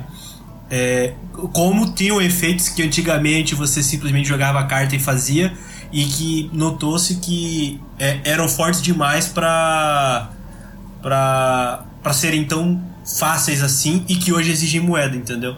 É, eu acho que eles usam até essa aleatoriedade da moeda nesse caso, é, por exemplo, principalmente em cartas treinador, para dar uma equilibrada. O, o exemplo que, que eu vejo principalmente nisso é, é a carta Pegador de Pokémon. É, ela é um item é, que hoje, né, você joga uma moeda, se der cara, você escolhe um Pokémon do banco do oponente e, e muda ele para o posto de ativo do oponente. Então você puxa alguém do banco do oponente para ativo. É, a primeira vez que ela foi lançada, ela era, não tinha moeda, você simplesmente usava a carta e puxava alguém. Então você dava um alvo muito fácil, né? E, e aí depois isso foi mudado para exigir o lance da moeda. Por quê? Porque é, a limi- os apoiadores são limitados a um por, um por turno e você pode usar um apoiador para garantir o seu alvo, mas você pode se arriscar na moeda e ainda poder usar o apoiador para fazer outra coisa, como, por exemplo, comprar mais cartas ou algum outro efeito que você precise, entendeu? Então eu vejo essa moeda como um item de aleatoriedade para dar uma nerfada em alguns efeitos que eles precisam simplificar um pouquinho no jogo, sabe? É, é, é uma saída polêmica, talvez, para alguns, mas eu diria que é uma saída elegante, porque o jogo mantém a sua simplicidade, não é? Você não, você não tem que entender mais do que um lançar de moedas para entender o que vai acontecer na carta. Sim. E sim. Isso é bom. É isso aí. A única parte ruim é que pode ser um pouco frustrante para quem usa e para quem recebe também, né? Tipo, pô, depende de uns cinquenta por cento. É isso aí. É, um, é uma mecânica high risk, high reward, né? É alto risco, alta recompensa. Mas nem todo mundo tá afim de uma coisa assim, né? Então depende do jogador. É, eu, por exemplo, até brinco. Eu já falei em outras edições do podcast que eu não... Uma das minhas primeiras regras é não depender de carta que, que use moedas. Então, ah, usa moeda? Desculpa, não vai no meu baralho. Não, Oi, não Igor. Gosto. Perfeitamente válido. Ô Igor, naquele dia que eu te mandei o torneio, a partida do torneio, você tava vendo, provavelmente, você tava assistindo a mesma partida que eu. Você tava assistindo um baralho que usava é, uma sinergia com, com moeda. Foi o Galarian V MAX, que batia oitenta vezes a quantidade de cara que ele tava jogando lá pela quantidade de energia ligada a ele. Então é uma sinergia com moeda também. Lembra que, que, que os comentaristas falaram, tipo, foi, o cara tentou, só me corrija se eu estiver errado, mas ele tentou duas vezes finalizar ali o Pokémon, mas não conseguia as rolagens de moeda que ele precisava. Exatamente, e tudo mais. Exatamente. Então ficou aquela tensão. Porque a, quanto mais você energizava, pra cada energia era uma moeda que você jogava. Só que ele tinha que acertar ali quatro, cinco moedas, dependendo do, do, do Pokémon que tava ali defendendo. E ele não tava tendo êxito, não tava conseguindo acertar. E é isso, esse é o problema de jogar moeda. Você bota dez moedas lá pra jogar, você acertou nenhuma, você deu dez, dez coroas, você não é zero de dano. Passando então pro nosso Metagross V MAX, ele é um Pokémon de trezentos e trinta de H P, metal, acho que eu não falei do outro Metagross, mas é metal. E aí ele tem dois ataques também, o primeiro ataque dele é uma energia de metal... Magnetic Pool, ele procura duas cartas do deck e coloca na mão, simples assim. E o segundo ataque é uma energia de metal incolor, de Max Rush, ele dá cem de dano. Durante o próximo turno, esse ataque vai dar cento e cinquenta de dano a mais. Lembrando que o recuo reseta esse efeito. Então, é o ataque deste, é o de Max Rush deste Pokémon, não este ataque. Se for este ataque, acho que né, outro né, poderia usar, né? É verdade, tem que, desse Pokémon... Esse ataque desse Pokémon. É, é só o Metagross que bateu que vai conseguir dar o dano a mais. É, é o G Max Rush deste Pokémon. Se você for atacar com o G Max Rush de outro Pokémon, já reserva. Eu queria que esse Metagross fosse psíquico. E eu não gostei nada desse ataque aí. Ah, mas não vai vir. Mas... Sempre vem lutador. Se vier psíquico, vai ser um baby. É. Felizmente tá desse jeito aí. Já tem muito metal no, no, no meta. Eu queria que ele viesse na outra tipagem dele. É, o problema dele é ele não ser o Zacian. É, também, também. É, o Zacian é mais competente, né? Desleal até. Vamos lá, mais um Pokémon aí que surgiu.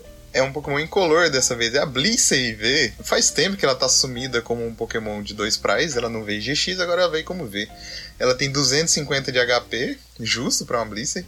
E ela tem uma habilidade chamada Cura Natural. Toda vez que você liga uma energia da mão nesse Pokémon, você remove todas as condições especiais. Que tem uma relação com a habilidade dela no jogo, que ela tem essa habilidade no jogo, né? E aí ela tem um ataque que é uma energia incolor, dá dez de dano, mas esse ataque dá trinta de dano para cada energia ligada nesse Pokémon. Depois do dano, você pode ligar até três energias da sua pilha de descarte nesse Pokémon. Olha, vou falar para você que eu achei legalzinha essa, essa Blissey aí, entendeu? Achei bastante interessante. É, hoje, antes é, de uma eventual rotação, né, a gente ainda tem, por exemplo, é, muitas coisas para aumentar, para energizar ela, né? Você pode usar soldadora, você pode usar Rilaboom, é, esse tipo de coisa. E, e, e ela pode recuperar, por exemplo, a energia poderosa para aumentar mais ainda o dano, né? Com quatro energias poderosas, ela já causaria é, duzentos e dez de dano, por exemplo. Né? É, achei assim bem, bem decente até, né? Tem uma vida legal. Ela pode usar o acolchoamento poderoso lá, porque ela tem quatro de recuo. Ela pode usar a outra capinha também, porque é um Pokémon básico. Então achei, achei legal. Com certeza vai sair alguma coisa dessa carta aí. Eu vou na sua, eu concordo, cara. Eu vejo muito potencial nela, principalmente pra ser tanque, ficar curando e E é isso, cara. Tem uma carta que cura dano do, dos dois Pokémon. Ela vai estar com muita energia. Então daria pra você fazer esse efeito. E você vai só aumentando o dano dela. Vai enchendo energia, aumentando o dano. E outra, ela aceita qualquer energia, né? Então dá pra jogar com o Bronzong. É verdade. Dá pra jogar com o Bronzong. Dá pra jogar até com a... a suporte de água, se você quiser. É.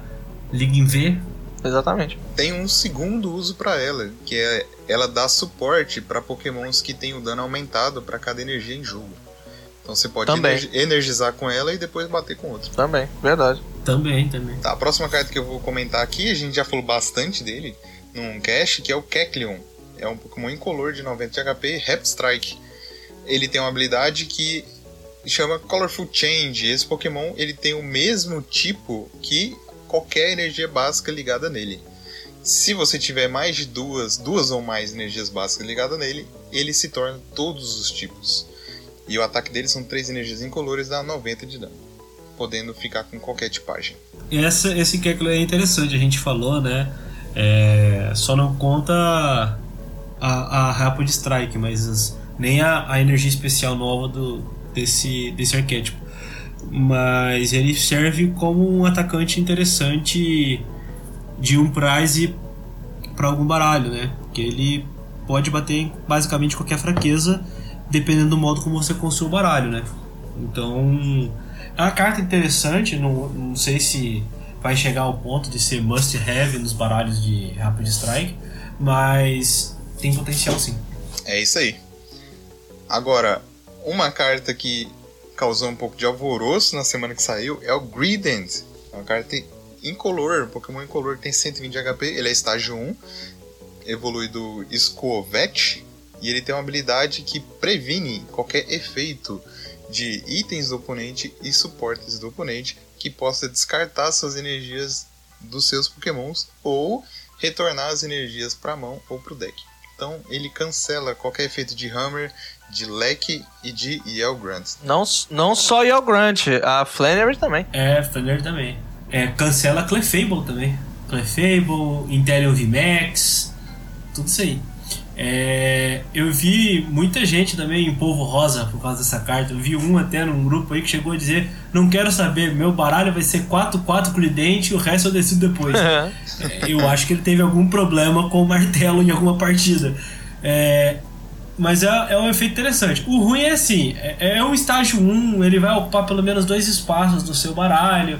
É, né, mas tem uma habilidade muito interessante.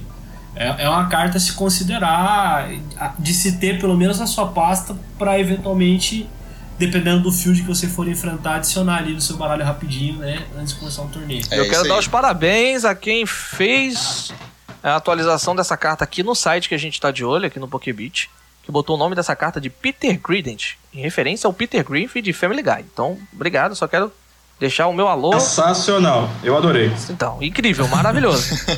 E a cara dele parece mesmo, então, parabéns. Só uma nota, que o Alcim falou aí do Pokémon, mas ele não previne a habilidade de Pokémon, é só item suporte. Não, mas ele fala... Ele fala... É, retornar pra mão ah, ou descartar. Ah, tá, é verdade.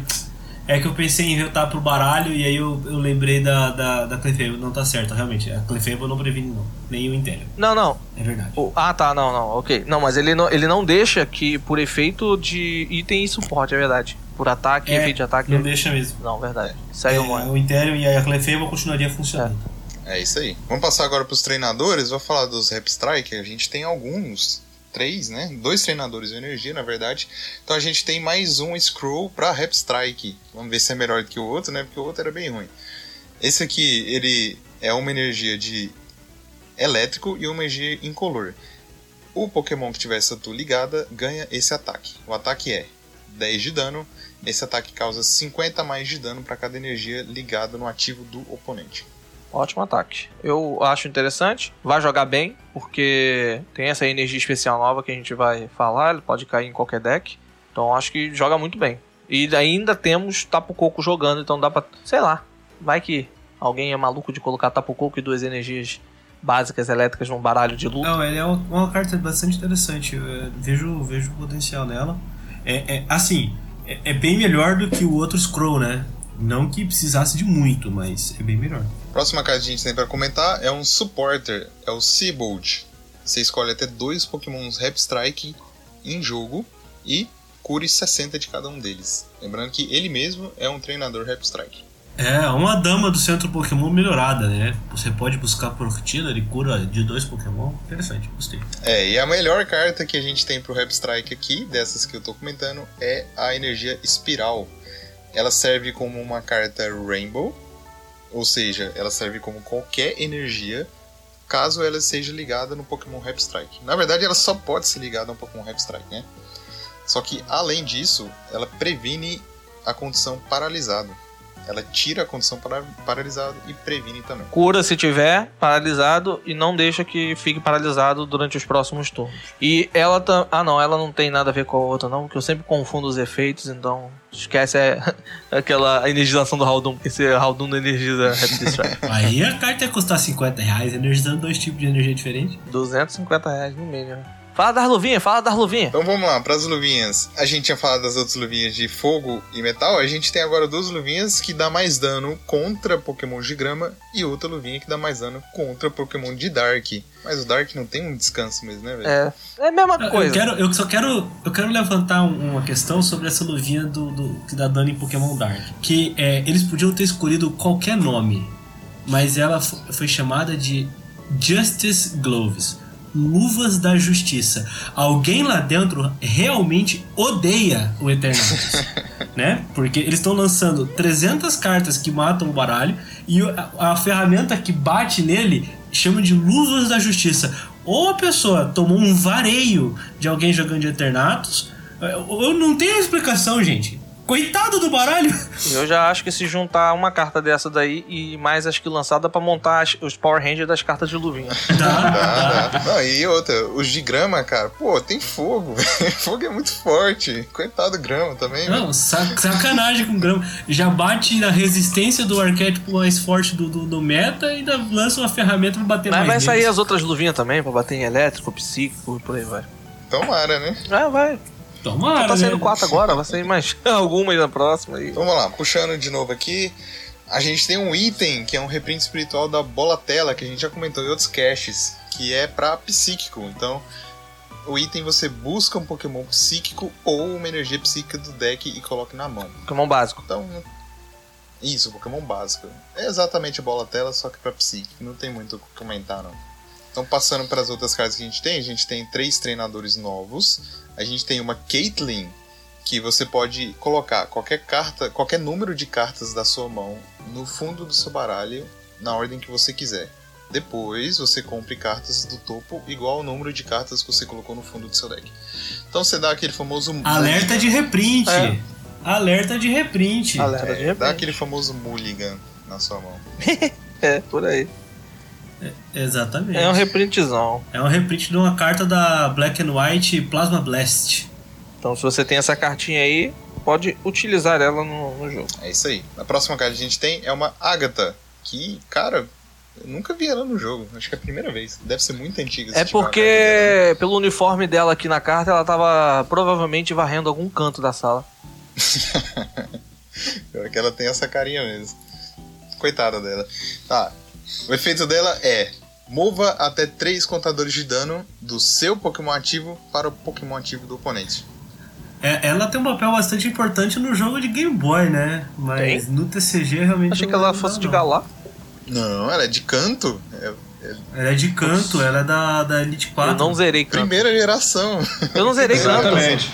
Infelizmente eu não zerei. Mas você o quê? Eu não zerei Canto. Você me decepciona. Eu me decepciona.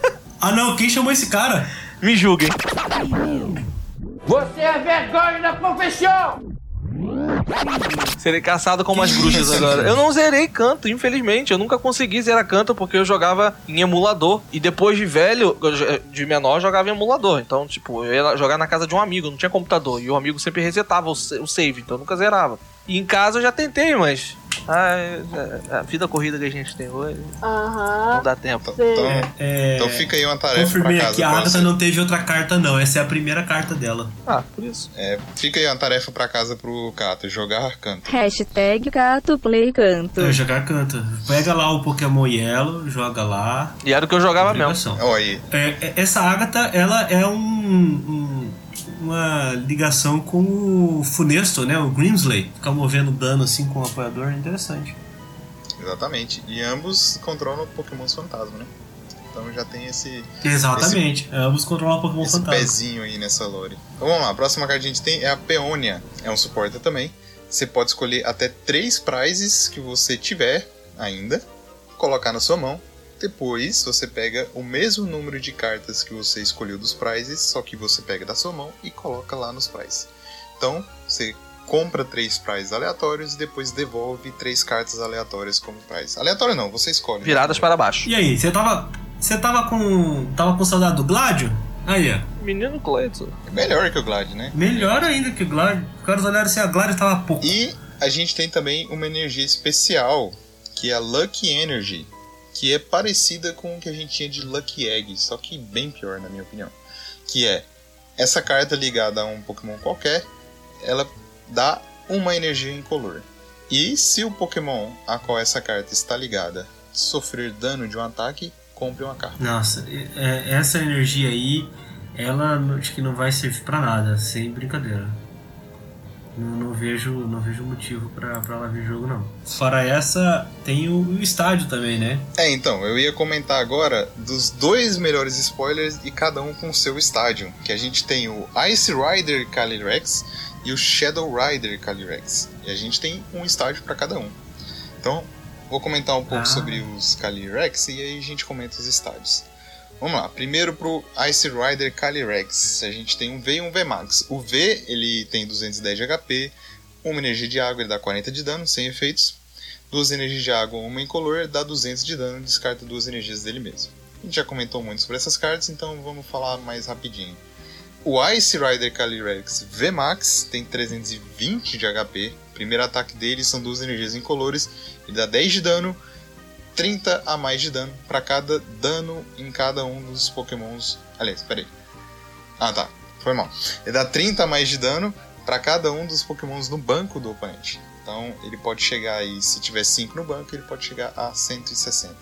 Se for contra Eternatus, coitado do Eternatus de novo, ele dá mais dano. duzentos e quarenta, duzentos e cinquenta. É isso aí. E o segundo ataque, que eu acho que é o melhor, ele é duas energias de água, Max Lance, dá dez de dano.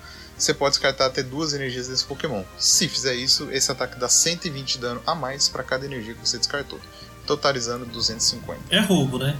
Roubou, tem o que dizer. É, cara. Muito forte, muito forte. Duas energias de duzentos e cinquenta fácil assim? Nem Eternatus, cara.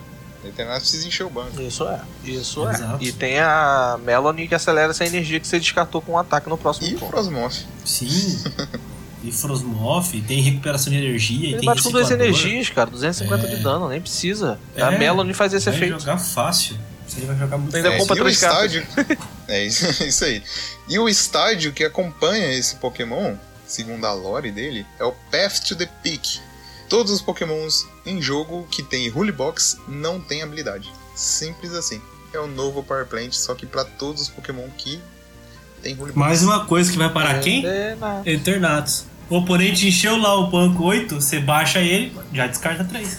Coitado do Eternatus, cara. Tá vendo? É a, mor- tá é a morte do Deck. Eu não suporto mais o que estão fazendo comigo. Eu não estou suportando mais. Que isso. Tá aí já a ideia do título do, do podcast. A viu, morte mano? Do Eternatus. Então vamos pro outro aqui, que é o Shadow Rider Calyrex, que também é muito bom. Então a gente tem um básico, um V de duzentos e dez de H P, uma energia psíquica e dá dez de dano. O seu oponente não pode jogar energias especiais ou estádios da mão durante o próximo turno. E o segundo ataque são três energias incolores. Coloque cinco contadores de dano em dois dos pokémons do oponente. Então é dois pokémon, cinco em cada, sem escolha. A evolução que a gente tem, o Shadow Rider Calyrex V MAX, tem trezentos e vinte de H P, tem uma habilidade que é Hellgate. Uma vez por turno, você pode ligar uma energia psíquica da sua mão em um dos seus Pokémons no banco psíquico. Então, compre duas cartas. E o ataque dele são três energias incolores, dá dez de dano. Ele causa mais trinta de dano para cada energia psíquica ligada aos seus Pokémon em jogo. Eu não tenho nem o que falar desse não, bicho. A gente já falou muito é, desse bicho. A gente já falou muito desse bicho. Já dá para seguir é. pro outro cemitério aí. Mas isso aí, roubadíssimo. Porque, olha... E o estádio que, a, que acompanha esse senhor é o Cemitério Antigo. Então, toda vez que alguém ligar uma energia da mão em um dos Pokémons dele, excluindo Pokémons psíquicos, aquele Pokémon ganha dois contadores de dano. Brabo. Brabo. Brabo, Brabo tem nota. É, é isso aí. Estratégia de spreadzinho aí vai atrapalhar legal. Ah, e tem uma carta que eu esqueci de falar, que eu percebi agora. Vou comentar ela rapidinho, que é uma carta que a gente falou lá no cast como está voada, que é a Galarian Rapidash V. Passou despercebida aqui, eu nem tinha visto ela. Pônei maldito. É, é isso aí. Pônei maldito. Isso aí vai ser, vai dar... Vai dar encher o saco. É, então assim. Só pra comentar rapidão dela, ela tem duzentos e dez de H P, duas energias incolores. O primeiro ataque, você coloque contadores de dano em um dos Pokémon do seu oponente, qualquer Pokémon, até que ele tenha apenas cem de vida restante. E o segundo ataque, duas energias psíquicas, dá sessenta de dano. Esse ataque causa trinta mais de dano para cada energia ligada ao Pokémon ativo do oponente. Então, se vocês querem saber mais opiniões dela, assistam o nosso podcast lá com o Gustavo Ada, que ele fala bastante dessa carta. Então vamos dar sequência aqui ao nosso podcast. Temos mais uma notícia para comentar. A gente acabou de passar por todos os spoilers de Jet Black Spirit e Silver Lance, que vai compor a nossa coleção Uh, Chilling Rain, que é o Reino Arrepiante, que vai ser lançado em junho. E agora temos o anúncio também de uma... Deixa eu ler o nome direito aqui. Marnie Premium Tournament Collection Box, que é uma box da Marnie especial que será lançada em vinte e dois de agosto lá no Japão. Ela é uma box, vão ver, com sete boosters, é, uma deck box, quatro cartas promos, um set, um sleeve, né, de sessenta e cinco, né, um pacotinho de sessenta e cinco sleeves, marcadores de condição, marcadores de, de dano com dados e... São duas cartas promos, aparentemente, que é o que está aparecendo aqui, que é o que a gente tem de informação. Também terá uh, alguns produtos, uh, alguns outros produtos, né? Também tanto da Marnie quanto do, do, do... Como é que é o nome dele? É Hope não, né? Hope era o outro, né? Como é que é o nome dele? É o Beda. Esse do meio. É o Beda. Não, mas o outro aqui que compra três cartas. É o, é o Hope. É. Lupo em português. É, isso aí. E... É, uma, é bem interessante, é uma carta promo e, e é bem interessante e é bonito. Eu gosto dessa carta promo aqui que tá com tipo um autógrafo dela na, na imagem. É legal pra caramba e eu gostaria de ter essa Marine aqui. E outro que eu acho muito mais importante pra gente, pro competitivo, é o anúncio de um novo toolkit pra gente, né? Um Trainers Toolkit, que é aquela caixa de ferramenta Pokémon que vem com... Cara, é o kit pra quem quer entrar no competitivo. Ela vem com cinquenta, cinquenta cartas... que são cartas voltadas para o competitivo, algumas cartas... Na última toolkit a gente teve Ordem da Chefia do Giovanni, a gente teve Soldadora, a gente teve um monte de carta que foi... É para competitivo mesmo, então você já garante cartas ótimas para você montar o seu baralho.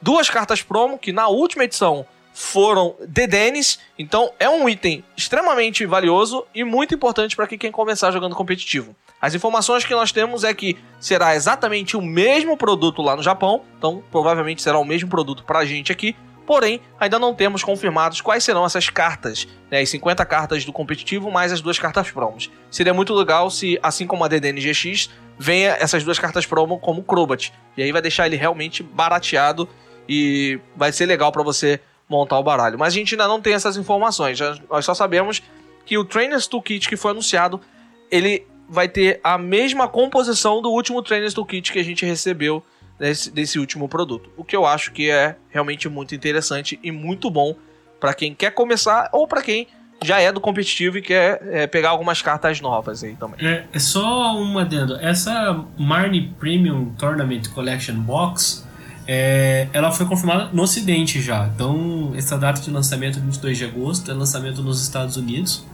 É, a especulação é que venha com aquela Marnie é, promo que não veio pra cá e a Marnie Full Art que foi cortada do, do nosso último set.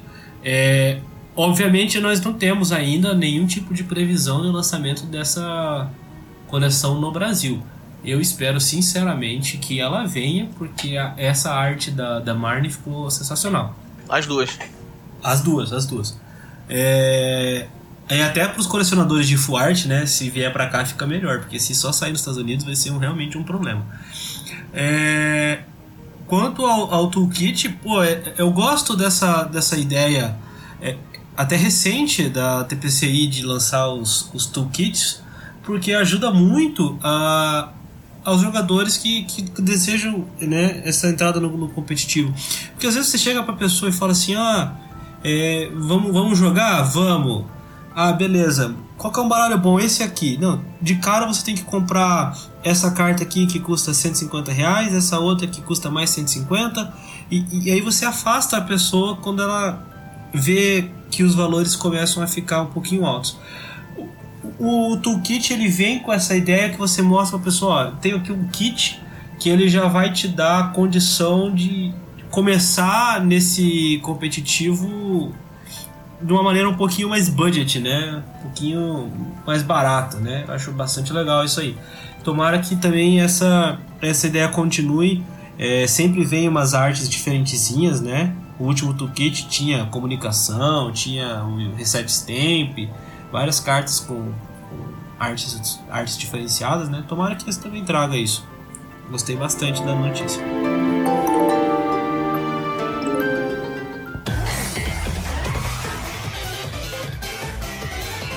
Bom, pessoal, agora a gente vai passar por uma parte muito legal. Como vocês perceberam durante todo o cast, nós temos um convidado especial, o nosso querido Igor Moreno, que é um game designer aí, ele é criador de jogos, de cenários, é um amigo pessoal meu, um cara que eu gosto pra caramba, a gente já trocou muita ideia de muita coisa na vida. Bastante coisa. E hoje tá vindo como convidado pra passar um pouquinho da experiência dele de criação de jogos, para dar uma visão para que a gente entenda um pouco mais sobre as mecânicas que a gente tem no jogo. Talvez o porquê que algumas mecânicas existem, a gente vai entender com alguma coisa que ele possa acrescentar aqui com a gente. Falando não somente de Pokémon, a gente tem o espaço aberto para a gente comparar com outros jogos, não somente de card game, mas com outras referências que a gente possa fazer com o nosso Pokémon T C G aqui, para que a gente possa ampliar o nosso conhecimento. Então, Igor, seja muito bem-vindo ao cast agora oficialmente, né, tendo seu espaço. Quero que você fale um pouquinho sobre o que você faz, um pouco da sua bio aí pra galera poder te conhecer. E aí a gente começa a falar um pouquinho sobre essa parte de criação de jogos e entender um pouquinho de mecânica. Valeu, gente. Obrigadão. É um prazer estar aqui com vocês. Poder trocar ideias, né, com outros gamers e falar de design de jogos é uma das coisas que eu mais adoro. É, e basicamente o que eu faço é criar jogos. Eu trabalho muito com jogos analógicos, né? Que são jogos de R P G, jogos de tabuleiro. Eu escrevo é, jogos de R P G, publico alguns em livros, também trabalho com localização de alguns títulos que vêm lá de fora, também tanto de R P G quanto de jogos de tabuleiro. E eu também sou professor de design de jogos em um colégio aqui no Rio de Janeiro. Eu ensino o pessoal do ensino médio, os alunos do, de um colégio estadual no ensino médio, ensino os princípios de design de jogos junto com a programação também, né? Também é minha outra área. Ensino eles a criar desde jogos analógicos até videogames. Então, jogos é o que eu faço o tempo Isso, inteiro. Eu... Então... tirar já a minha primeira dúvida. Quando você diz é, jogo analógico, você está se referindo é, necessariamente a um, a um jogo de tabuleiro, alguma coisa assim, um jogo de cartas, é isso? Excelente pergunta, é exatamente isso. Por quê? Existe o termo jogo analógico e o termo jogo digital, pelo menos é assim que a, que a comunidade basicamente é, trata essa, essa diferenciação. O que acontece é, o termo jogo analógico só existe porque chegaram jogos digitais em certo momento, quando apareceram os videogames ali para trás, né? Então precisou-se de um tema para falar sobre os jogos que não eram digitais. Então, jogo analógico. Mas não, não necessariamente tem a ver com o conceito de analogia ou qualquer outra coisa assim. Mas só isso mesmo, é um jogo que não é digital, é um jogo analógico. E uma, e uma, uma coisa que eu posso dizer sobre o Pokémon T C G, é, do que eu acompanhei... E, full disclosure aqui, eu joguei Pokémon T C G lá atrás, como eu falei, eu tive o Starter Deck lá. Joguei umas partidas e tal. Acho que eu acho que eu entrei no campeonatinho assim de bairro, mas eu não lembro direito. Posso estar, posso estar lembrando errado. Mas eu joguei muito, mas muito a versão de Game Boy, a primeira versãozinha que saiu. Eu tinha o cartuchinho lá. Vou confessar, eram aqueles cartuchinhos pirata com cinquenta milhões de jogos. Mas tinha o primeiro Pokémon T C G ali. E né, que pelo que eu sei, são, a maioria eram cartas reais, realmente, que existiram na época ali. E aí eu viciei na época, adorei o estilo de jogo. Só que depois eu fui para fui para outras coisas e acabei não voltando para o Pokémon T C G. Porém... Ah, o, o Pokémon T C G de, de Game Boy mesmo, né? O é isso jogo, mesmo. O, o, o jogo... Aquela era muito bom, eram cartas reais mesmo, eram cartas do uhum. um jogo físico. Ah, imagina. Um jogo analógico, no caso, né? Vamos falar o termo correto agora. É, é, perfeito. E aí que vem a minha teoria, como eu falei um pouco mais cedo, né? De que o próprio design do Pokémon T C G talvez já herde um pouquinho da questão do Game Boy. Por quê? Né? A gente sabe, claro, que saiu primeiro os jogos de Pokémon é, tradicionais para Game Boy, para portáteis, etcétera, né? Depois veio o T C G, como qualquer franquia de sucesso, vem, vem produtos derivados, vem o T C G. Só que eu imagino que não fosse... Já, já fosse o plano da Game Freak na época ali, junto com a Nintendo, de já fazer uma versão do T C G para o Game Boy. Porque um, o, o processo de desenvolvimento de um jogo, assim, na, pelo menos na época, era muito longo. Então, se o T C G já existia há um certo tempo, né, ele, ele, ele deveria já estar sendo produzido junto com o próprio jogo digital para ele poder sair ao mesmo tempo. Então, eu vejo que a implementação do card game no, no Game Boy foi muito certeira, né? É claro que, barrando interface e atualizações do jogo, o esquema é muito similar ao que eu vi atualmente, né, na, na versão online do Pokémon T C G e tudo mais. As regras estão todas ali. Então eu imagino que algumas coisas já tenham sido pensadas lá atrás para simplificar essa implementação. Essa questão de, de, de girar a moeda, que é uma coisa simples de se implementar. A questão do, de você adicionar energias ao Pokémon. A questão de, de quantas cartas você pode ter. Então eu achei muito legal. E quando eu voltei agora, que eu vi o jogo novamente, e eu, eu achei o jogo muito elegante, né? E, e, e elegante não, não, não é só uma questão de ser bonito, de ser... É, Uh, estiloso, não. Existe uma certa, uma, uma certa teoria por trás da elegância. Elegância no design de jogos é você ter profundidade sem ter complicação. Então, como, como eu falei, por exemplo, no segmento anterior, né, de, o, do wording, tá tudo certinho ali o que, que pode fazer, a mecânica de você rodar uma moeda, né, girar uma moeda para poder fazer uma coisa ou não, e etcétera, são coisas que são humanamente legíveis, então são fáceis de entender. Você não tem que decorar mecânicas enormes para você entender o que está acontecendo, e nem o jogo precisa, como vocês falaram, né? A reutilização de mecânicas acontece, né? De, de cartas que são parecidas e tudo mais, isso é normal e tudo mais. Só que o jogo não fica mudando tanto assim, né? Mesmo assim, mantém essa profundidade de você fazer as combinações dos Pokémons. Então, eles não incham o jogo e deixam ele profundo. Eu acho muito legal, achei é, bem legal isso. Você teve, ah, pode falar, Carlos. Você teve alguma dificuldade pra, pra entender alguma situação de regra com o que você viu? Porque a gente trocou ideia, né? Quando a gente conversou de você vir conversar com a gente aqui, né? Trocar uma ideia aqui no cast. É, eu te passei sobre o jogo, eu te dei, né? Pra você baixar lá, você quis, se interessou em baixar, conhecer mais e se atualizar. A gente assistiu até um pedaço de uma partida da Players Cup três que tava rolando no final de semana. E aí, eu queria saber, você teve dificuldade pra entender é, qual foi a sua visão ali na, na mecânica, no que você estava assistindo do jogo, ou que você é, jogou ali na hora que você testou o jogo? Cara, eu digo que eu não tive dificuldade pra entender. Naturalmente, algumas coisas não, não ficaram claras pra mim, porque, claro, eu não cheguei a experimentar tudo que o jogo tem a oferecer, não, não li sobre todas as novas mecânicas, né? Vocês, por exemplo, falando de Pokémon Single Strike, eu consegui entender o que, que vocês estão... o que vocês se referem, mas por mais que eu não conhecesse o termo, não é? Mas eu digo o seguinte, o jogo de Pokémon T C G, ele é um, um jogo que ele é muito pouco cluttered, ou seja, não tem muita coisa acontecendo ali para você reparar. Eu, por exemplo, já tentei em diversas ocasiões jogar Magic e eu nunca consegui, simplesmente porque existem diversas cartas em jogo, né? Cada uma fazendo alguma coisa, você gira para fazer alguma coisa, etc, etc, e é, como qualquer T C G, é bastante dependente de você conhecer as cartas. Só que no Pokémon T C G, você, claro, você tem lá o banco do seu oponente, que você já meio que já tem, tem uma ideia do que, que ele pode fazer, você tem o seu banco, você tem uma ideia do que você pode fazer, você tem sua própria mão, só que o seu foco principal, você consegue focar a sua atenção naquele Pokémon que você está usando ali agora e atacar e fazer as habilidades, etc, etc, pensar talvez no recuo ou trocar, etc. Só que o jogo é fácil de entender por isso. Se eu estou como espectador, principalmente uma coisa agora importante, né? Essa questão dos esportes. Se eu como espectador consigo entender o que está acontecendo, é muito melhor. É que nem, por exemplo, você assistir uma partida da, da Evo, por exemplo, né? De jogos de luta, que por mais que você não conheça o jogo específico, não conheça os personagens, você sabe muito bem quando, quem, quando alguém está apanhando ou não. Faz sentido. Então, eu achei legal, eu achei esse, esse, esse aspecto do Pokémon T C G interessante, porque eu entendi, ah, ele tomou oitenta de dano, mas ele tem trezentos e vinte de vida. Ok, foi ok, né? Mas agora, ah, fez isso, fez isso, fez isso. Ih, rapaz, esse cara tá bolando alguma coisa. Então, o espectador consegue entender, já entrando, caindo de paraquedas ali, ele já consegue entender. E isso eu achei muito legal. É, isso, isso é interessante, essa questão que você falou, falou do médico, e, é, eu já vi, você não é o primeiro que eu vejo falando disso. É, uma coisa que às vezes eu vejo como uma complicação são aquelas, os marcadores que vão na mesa, né? E, e aqui eu queria deixar bem claro que não é que eu, que eu não gosto de Magic, né? É, eu acho um jogo bastante interessante, de vez em quando eu brinco um pouquinho.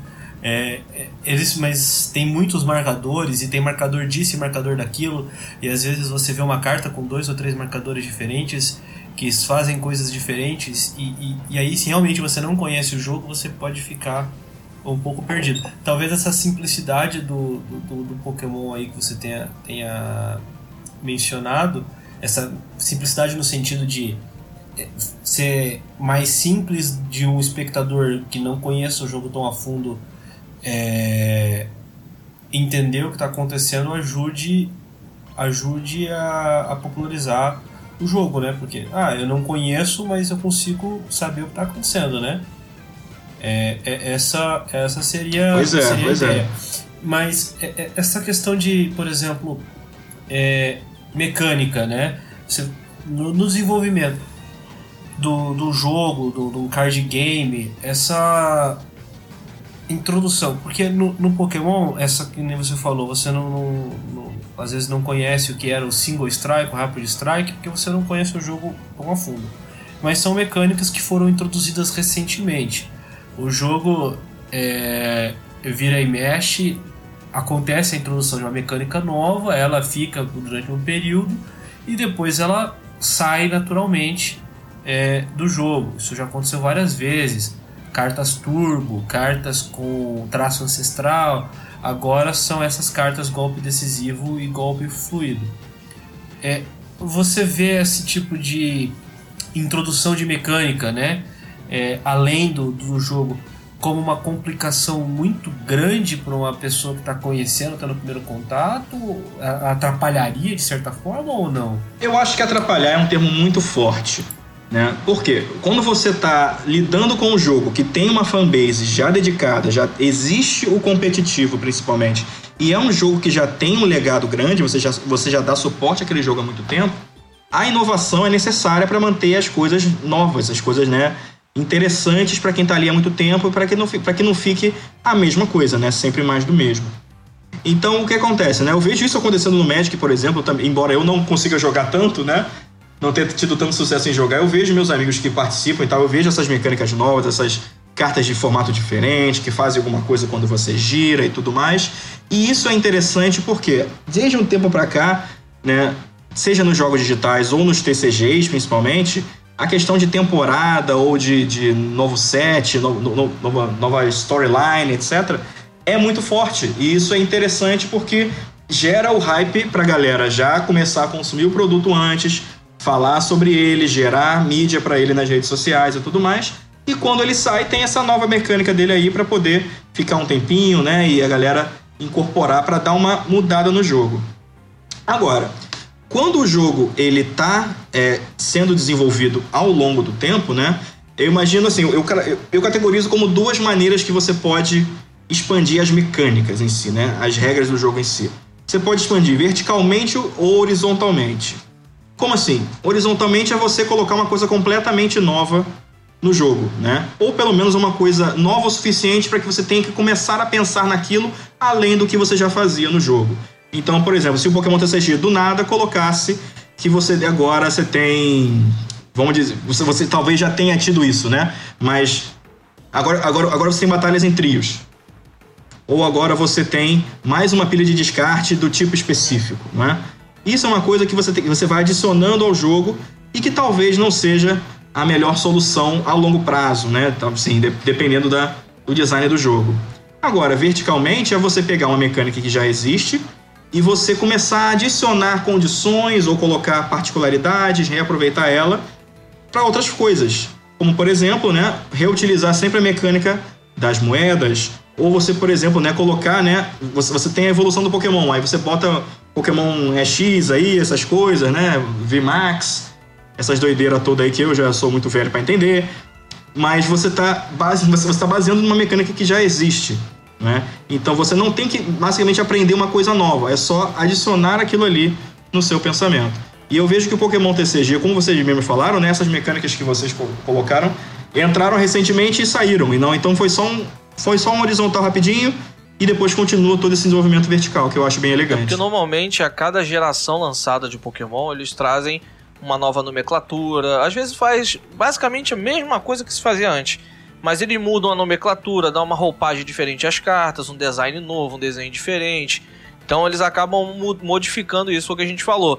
Em X Y a gente teve o, o Night March. E aí, na, na era de X Y, que era com uma composição totalmente diferente. E aí, quando entrou Sol e Lua, eles criaram o Lost March, porque em Sol e Lua a gente tinha muito a Zona Perdida, que era uma, uma situação que tinha dentro do jogo e eles trouxeram pro T C G. Que a gente ainda tem com o Tapu Koko Prisma, algumas cartas prismas, que o efeito, na verdade o Tapu Koko Prisma, né, a única que tem essa sinergia ainda, que ele tem uma habilidade que quando ele usa, ele não vai pra pilha de descarte normalmente, ele vai pra Zona Perdida, e a gente não tem nenhuma carta que tenha alguma ligação com a Zona Perdida pra retirar cartas de lá, pra reutilizar cartas de lá. A gente meio que tem uma segunda, como você falou de ter uma segunda pilha de descarte, a gente tem. É isso aí. Só que, só que essa segunda pilha de descarte a gente não tem como interagir com ela depois que algum Pokémon vai pra lá, ou alguma carta vai pra lá. Então a gente tem essa, é isso aí. Essa mudança, né? E agora a gente tem o Festa Maluca que a gente citou, que são três gerações diferentes, três estratégias diferentes e três Pokémons que fazem basicamente o mesmo tipo de efeito. Só que são três tipos diferentes. Um usa do descarte, o da, da Zona Perdida usava os Pokémon da Zona Perdida para aumentar o dano, e agora o Festa Maluca volta a utilizar o dano do descarte. É, é, é basicamente a, mesmo, o, a mesma estratégia do deck, só que em três situações diferentes. Perfeito. Isso que você falou aí é uma, é uma ilustração, a meu ver, bem interessante de basicamente de qualquer design de jogo emergente. Como é que, como é que uma coisa... Como é que se cria uma mecânica, né? Uma, ou uma variação, principalmente no card game, né? É, é só você pegar uma coisa anterior, só que mudar alguma coisa. Então vamos dizer, por exemplo... Vamos dizer que a gente está criando as primeiras cartas aqui do, do, do T C G de Pokémon. Não existe nenhuma carta. Vamos, vamos dizer que vai ser o Raidon, primeiro Pokémon aí desenhado, né? Beleza. Ele dá, ele precisa de duas energias incolores, dá, sei lá, cinquenta de dano e, e é isso, acabou. Aí, vamos criar a próxima carta? Beleza. É igual o Raidon, só que em vez de precisar de, uma, de duas energias, ele precisa de uma de fogo e o dano é dez. Ah, vamos criar outro Pokémon? Ah, tá, etc, et cetera. E você vai mudando, criando exceções nas regras. E isso aí é só para pra, as cartas básicas. Mas imagina, como você falou, né? Ok, existe a pilha de descarte. E se existisse outra pilha de descarte? Né? E se existisse uma, uma, uma mecânica que exclui pilha de descarte do jogo e você sempre fica com todas as cartas na mão? Sabe? Você vai criando exceções, criando universos paralelos, basicamente, né? Gato de Schrödinger aí, você vai perguntando, e se, e se, e se? E aí você vai criando no- novas mecânicas. É muito interessante essa, essa maneira de pensar, né?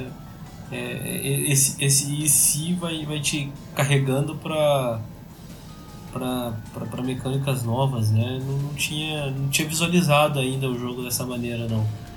É, e você pensando, olhando, olhando o jogo em momentos anteriores, dá pra... Dá pra ver algumas situações em que eles pensaram coisas desse tipo. A Zona Perdida é um, o, o traço ancestral pode ser outro. É, o traço ancestral é como se fosse uma, uma segunda habilidade, vamos dizer assim. Às vezes tinha o, o, o Pokémon e ele tinha no topo da carta um, um, um itemzinho adicional é, que ele podia fazer. Alguns podiam atacar duas vezes, outros pegavam um prêmio a mais... Sempre tinha uma, uma coisinha extra, sabe? Como se fosse uma habilidade a mais. E, e, e me soa que parece que é o resultado de uma desse tipo de pergunta, né? Ah, e, e se... Agora com a sua explicação, né? Porque eu nunca tinha parado pra pensar nisso. É, e se a gente tivesse uma segunda habilidade nesse bicho aqui, sabe? É bem interessante esse modo de pensar. É isso aí. Aí cria toda uma complexidade na hora de você criar cartas, criar mecânicas, porque você precisa saber exatamente o que você vai fazer e qual que é o impacto que ele vai ter. É muito difícil você balancear um jogo depois que ele já está em andamento.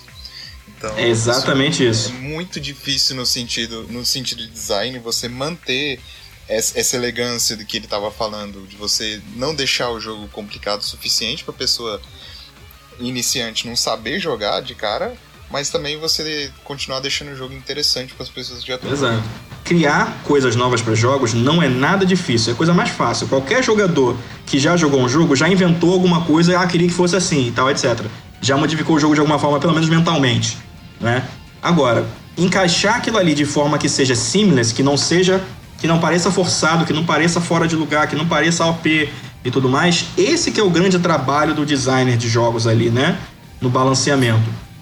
Porque é o que a gente fala, a maior parte do tempo do design de jogo, do desenvolvimento principalmente, a gente não passa na, inter... na implementação, a gente passa no... refinando, vendo se tá funcionando, se, se tá quebrado, se tá muito, assim, se, se... se tá muito roubado para as outras cartas e tudo mais. Então, é a parte mais chata mesmo, é o balanceamento. Eu acho que a gente chega no Zacian, né? Porque eu acho que não pularam essa parte nele, né? É, eu acho que o Igor, não sei se o Igor conhece o efeito, a gente falou tanto do Zacian no cast, talvez ele deve ter, deve ter ficado perdido. O Zacian é uma carta verde, duzentos e vinte de H P, que tem uma habilidade que permite você olhar três cartas do topo do seu baralho. Se você encontrar alguma energia de metal, você liga quantas você quiser a ele. Se você não encontrar, as três você olha e coloca na sua mão, porém o seu turno acaba. O ataque dele são três energias de metal, duzentos e trinta de dano, e ele não pode atacar durante o próximo turno. Mas é muito fácil hoje você recuar para usar esse efeito novamente, e aí tem outras cartas que fazem ele jogar, mas tem uma ferramenta que aumenta o ataque dele em trinta, então duzentos e sessenta vira duzentos e, duzentos e, oh, duzentos e trinta vira duzentos e sessenta... Tem o, o Persekia de Galar, que é um Miau novo aí, que um, um Miau novo, né? A evolução de um Miau novo que saiu aí pra Galar, que aumenta em vinte o ataque de metal. Então esses, duzentos, esses duzentos e trinta com a ferramenta vira duzentos e sessenta. Com, ou melhor, é, com a ferramenta duzentos e sessenta. Com esse Pokémon vira duzentos e oitenta. Se tiver mais um desse Pokémon, trezentos. Então, tipo, é um Pokémon que ele tem um draw, tem uma aceleração de energia e tem um ataque que é extremamente forte. Por isso que a gente fala que ele é um divisor de águas dentro do jogo. Porque, assim... ele é uma carta extremamente roubada. Ele faz tudo. Isso. Aham, com certeza. E aí o que que acontece? Existe a, a questão de que o Pokémon, ele é um T C G, né? Ele, é, o pessoal quer que você fique comprando booster para que eles ganhem dinheiro. Então, é, é necessário ver, às vezes, essa, essa, essas galinhas dos ovos de ouro para gerar essa hype de você conseguir essa carta. Aí a questão dela ser desbalanceada ou não, aí é outro problema, né? Porque, em, te, em, em teoria, se você conseguiu ela no T C G de alguma forma, você, entre muitas aspas, é merecedor de usar aquela carta ali, você teve sorte e agora aproveita, né? E isso é, é uma das críticas que, que se faz muito, muito aos T C Gs por esse aspecto, né? De ter essa questão de você precisar das cartas mais poderosas. Então, algumas com certeza já, já são é, desenhadas, né? Ou seja, designadas, né? A gente fala, né? Já são desenhadas para serem O P, para serem objeto de, de, de cobiça. Uma, uma coisa que eu queria ver assim contigo é essa questão do balanceamento. E aí é uma coisa assim que isso eu já notei e é, acho que até já cheguei a comentar aqui no podcast, é que geralmente a gente, a gente acaba dividindo assim, os Pokémon no baralho naquele Pokémon que é mais atacante, né? O atacante principal do deck, O, aquele Pokémon que tá ali como suporte desse, desse atacante, que tá ali só pela habilidade, alguma coisa nesse sentido. E, e o que a gente acaba percebendo é que geralmente esse Pokémon que tá ali de suporte, ele tem uma habilidade que é, que é boa, é, ele nunca tem um ataque que faça qualquer coisa que seja muito útil, né? Você sempre vai ver que ele tem um ataque que ele bate muito pouco, que custa demais, né? E o Pokémon que tem, que é o atacante principal, ele acaba tendo, com, obviamente com exceções, né? Às vezes a habilidade dele, é, se ele tem, ela não é a, a essencial e a que faz o baralho rodar. Quando isso acontece, a gente vê que a carta acaba ficando meio, meio O P. É, analisar dessa maneira, eu, eu tô muito errado ou eu tô no, no caminho certo? Não, eu diria, eu diria que você, você analisou exatamente como que é feita a brincadeira aí. Por quê? Se você deixa uma carta nem lá nem cá, deixa ela muito no meio do caminho, é muito provável que ela seja ignorada para o pessoal que está procurando um efeito específico. Quando você está montando o seu deck, você, claro, ex- existe a incerteza de você sacar aquela carta. Imagina se a carta já, já, já tem a incerteza de se você vai conseguir fazer aquilo que você quer fazer com ela. Então, quanto mais focada uma carta só, é, perdão, quanto mais focada uma carta for, mais fácil você tem de entender quando ela aparecer no deck e mais chance você tem de fazer aquilo que ela faz, porque ela faz aquilo bem. Não é? Se ela fizesse um monte de coisas, gera também uma outra, uma outra, um outro fenômeno chamado é, paralisia da análise. O que, que é isso? Paralisia da análise é quando você tem tanta coisa para decidir no jogo que você trava e não consegue decidir nada. Então, se eu tenho uma carta forte, que talvez não tenha uma habilidade, ou tenha uma habilidade bem passivazinha ali, só para dar um colorido e não, e não ser uma carta genérica, ou uma carta de suporte que não, basicamente não ataca, não é? Eu sei exatamente o que cada uma está fazendo ali. Eu sei todas as minhas, todas as minhas possibilidades e o que aquilo ali vai me levar, não é? Agora, se eu tenho tanta possibilidade, se eu tenho essa habilidadezinha, essa aqui que faz isso, essa que faz aquilo, que volta a carta, que etc, etcétera, eu vou em algum momento ficar overwhelmed ali, né? Principalmente o jogador iniciante. Ele não vai saber o que escolher. Ele vai ficar pressionado a escolher a melhor opção, mas ele não sabe.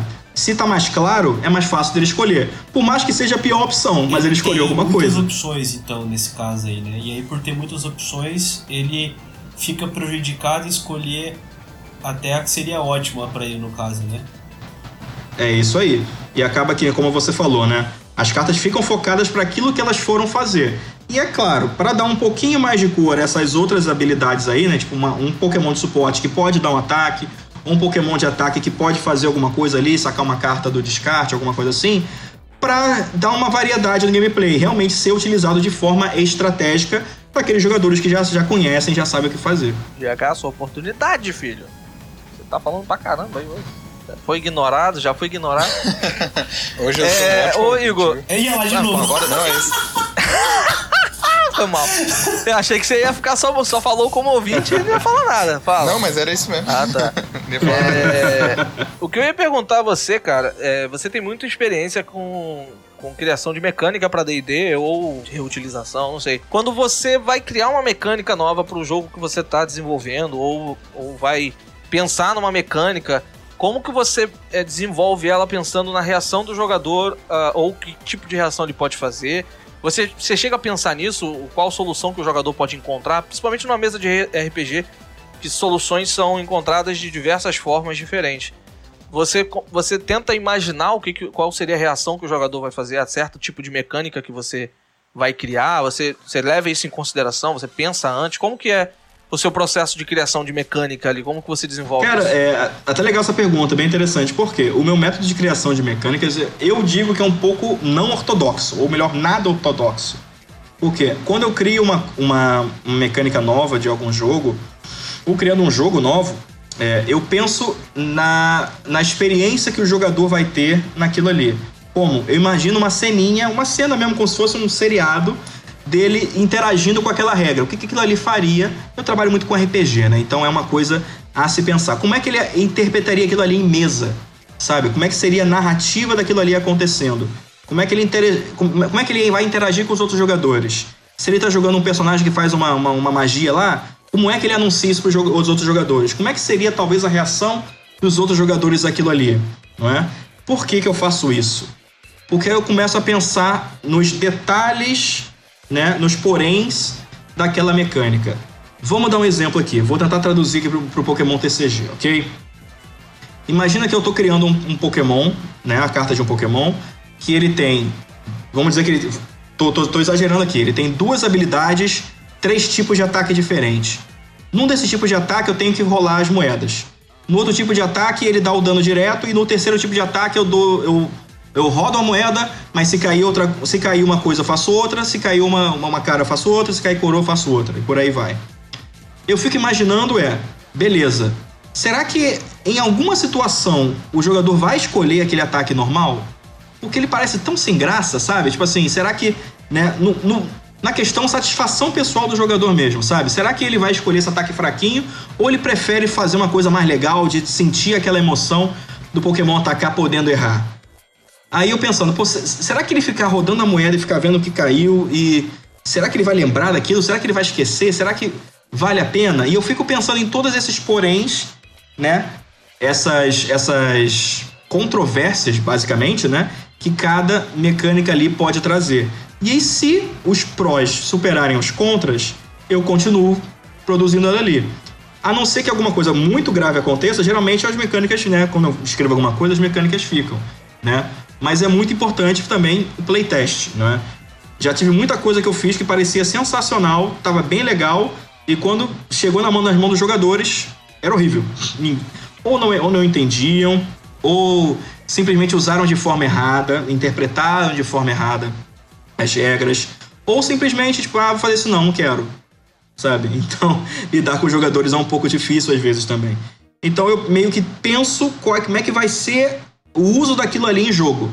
Se o uso me parece uma narrativa legal, me parece uma ceninha, né, interessante, eu continuo desenvolvendo. É interessante é, ouvir sobre isso, porque a gente barra muito numa situação que muitos jogadores reclamam, é que lança uma coleção com duzentas cartas, só que, sei lá, dez por cento delas é competitiva e o restante é colecionável, por, pelo, pelo formato que a gente é, utiliza, né, pelo formato que a gente joga. Né, pela, pelo meta como está se desenvolvendo. E principalmente porque assim, o, o Pokémon ele tem três formatos que a gente pode citar assim, que são é, os principais, né? Dois que é basicamente os mais, mais utilizados, e um realmente o mais utilizado, que é o padrão. Então que, o Magic tem vários formatos diferentes. A gente tem o padrão, o expandido e o legado. Só que é, o legado a gente praticamente não, não, não usa, falando de físico. O expandido, poucos torneios são, é, são organizados no Brasil. Lá fora ainda tem é, torneios de, de, de expandido. Só que o, o forte do, é o padrão. O forte é o padrão. E tem muita gente que, que reclama porque lança uma coleção.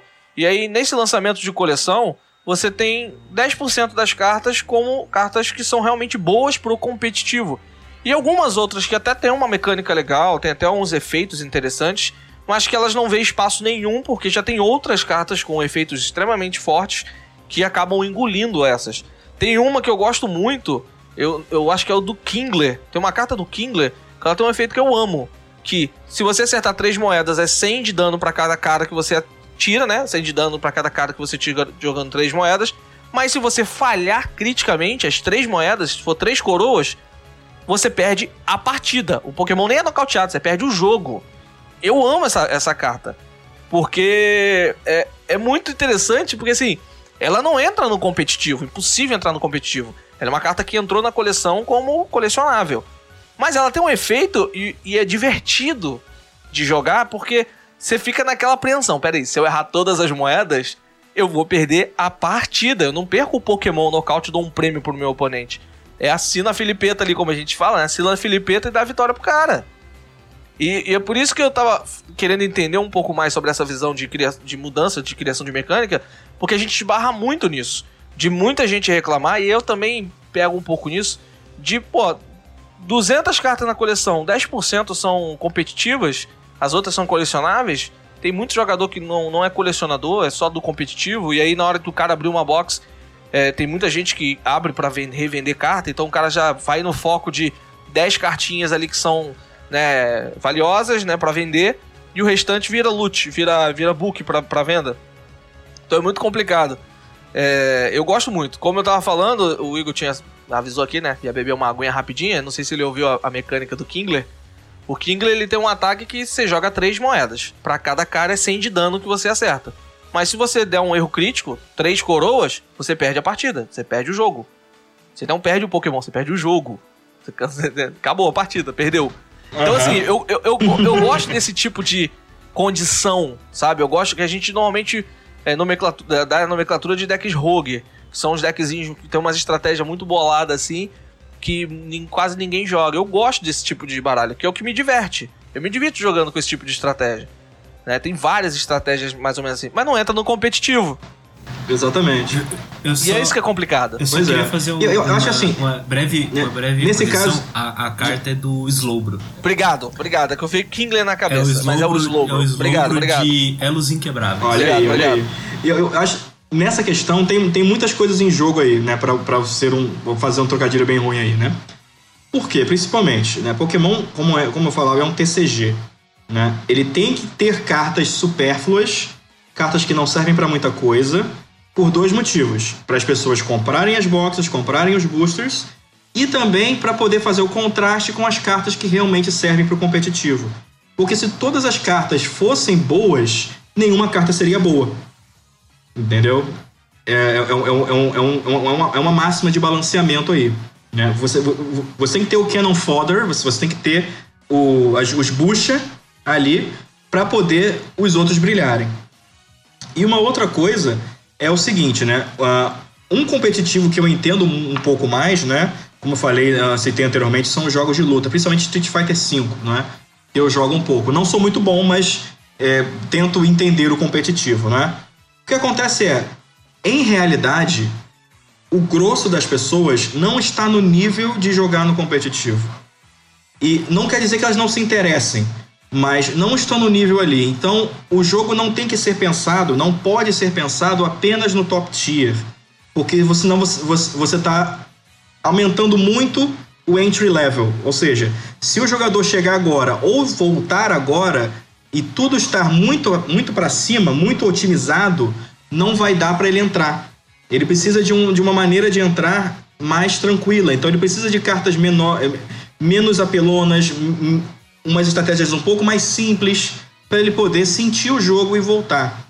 E isso que você falou, por exemplo, da, do, agora que é do, do Slowbro, né? Agora a gente sabe, né? Isso me parece, isso me lembra muito, por exemplo, o speedrunning de jogos, jogos, jogos é, digitais, né? Que é a, quando você pega um videogame e tenta terminar ele o mais rápido possível, né? O que que acontece, né? Essa carta do Slowbro aí, com certeza é o que a gente chama de é, é, high risk strat, ou seja, é um, é um strat, uma estratégia que é altamente arriscada. Pode te sal- no caso do speedrun, ele pode salvar um minuto da partida e você ter chance de bater o recorde mundial, só que na maioria das vezes você vai se dar mal. Então, por exemplo, se você está jogando um jogo há duas horas e você tenta fazer uma, uma coisa arriscada, você provavelmente vai se dar mal e vai perder todo o seu progresso, não é?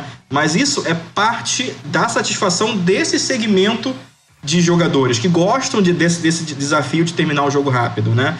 Então, cada pessoa está jogando por um motivo, não é? Uma das, um, uma das críticas que eu tenho aos competitivos atuais, que seja de qualquer é, ramo do esportes, é que todos estão muito otimizados. E quando está tudo muito, otimiz... muito otimizado, você perde um pouco da mágica para aquele... aquelas pessoas que estão chegando agora e querem vivenciar o jogo antes de entrar no competitivo, né?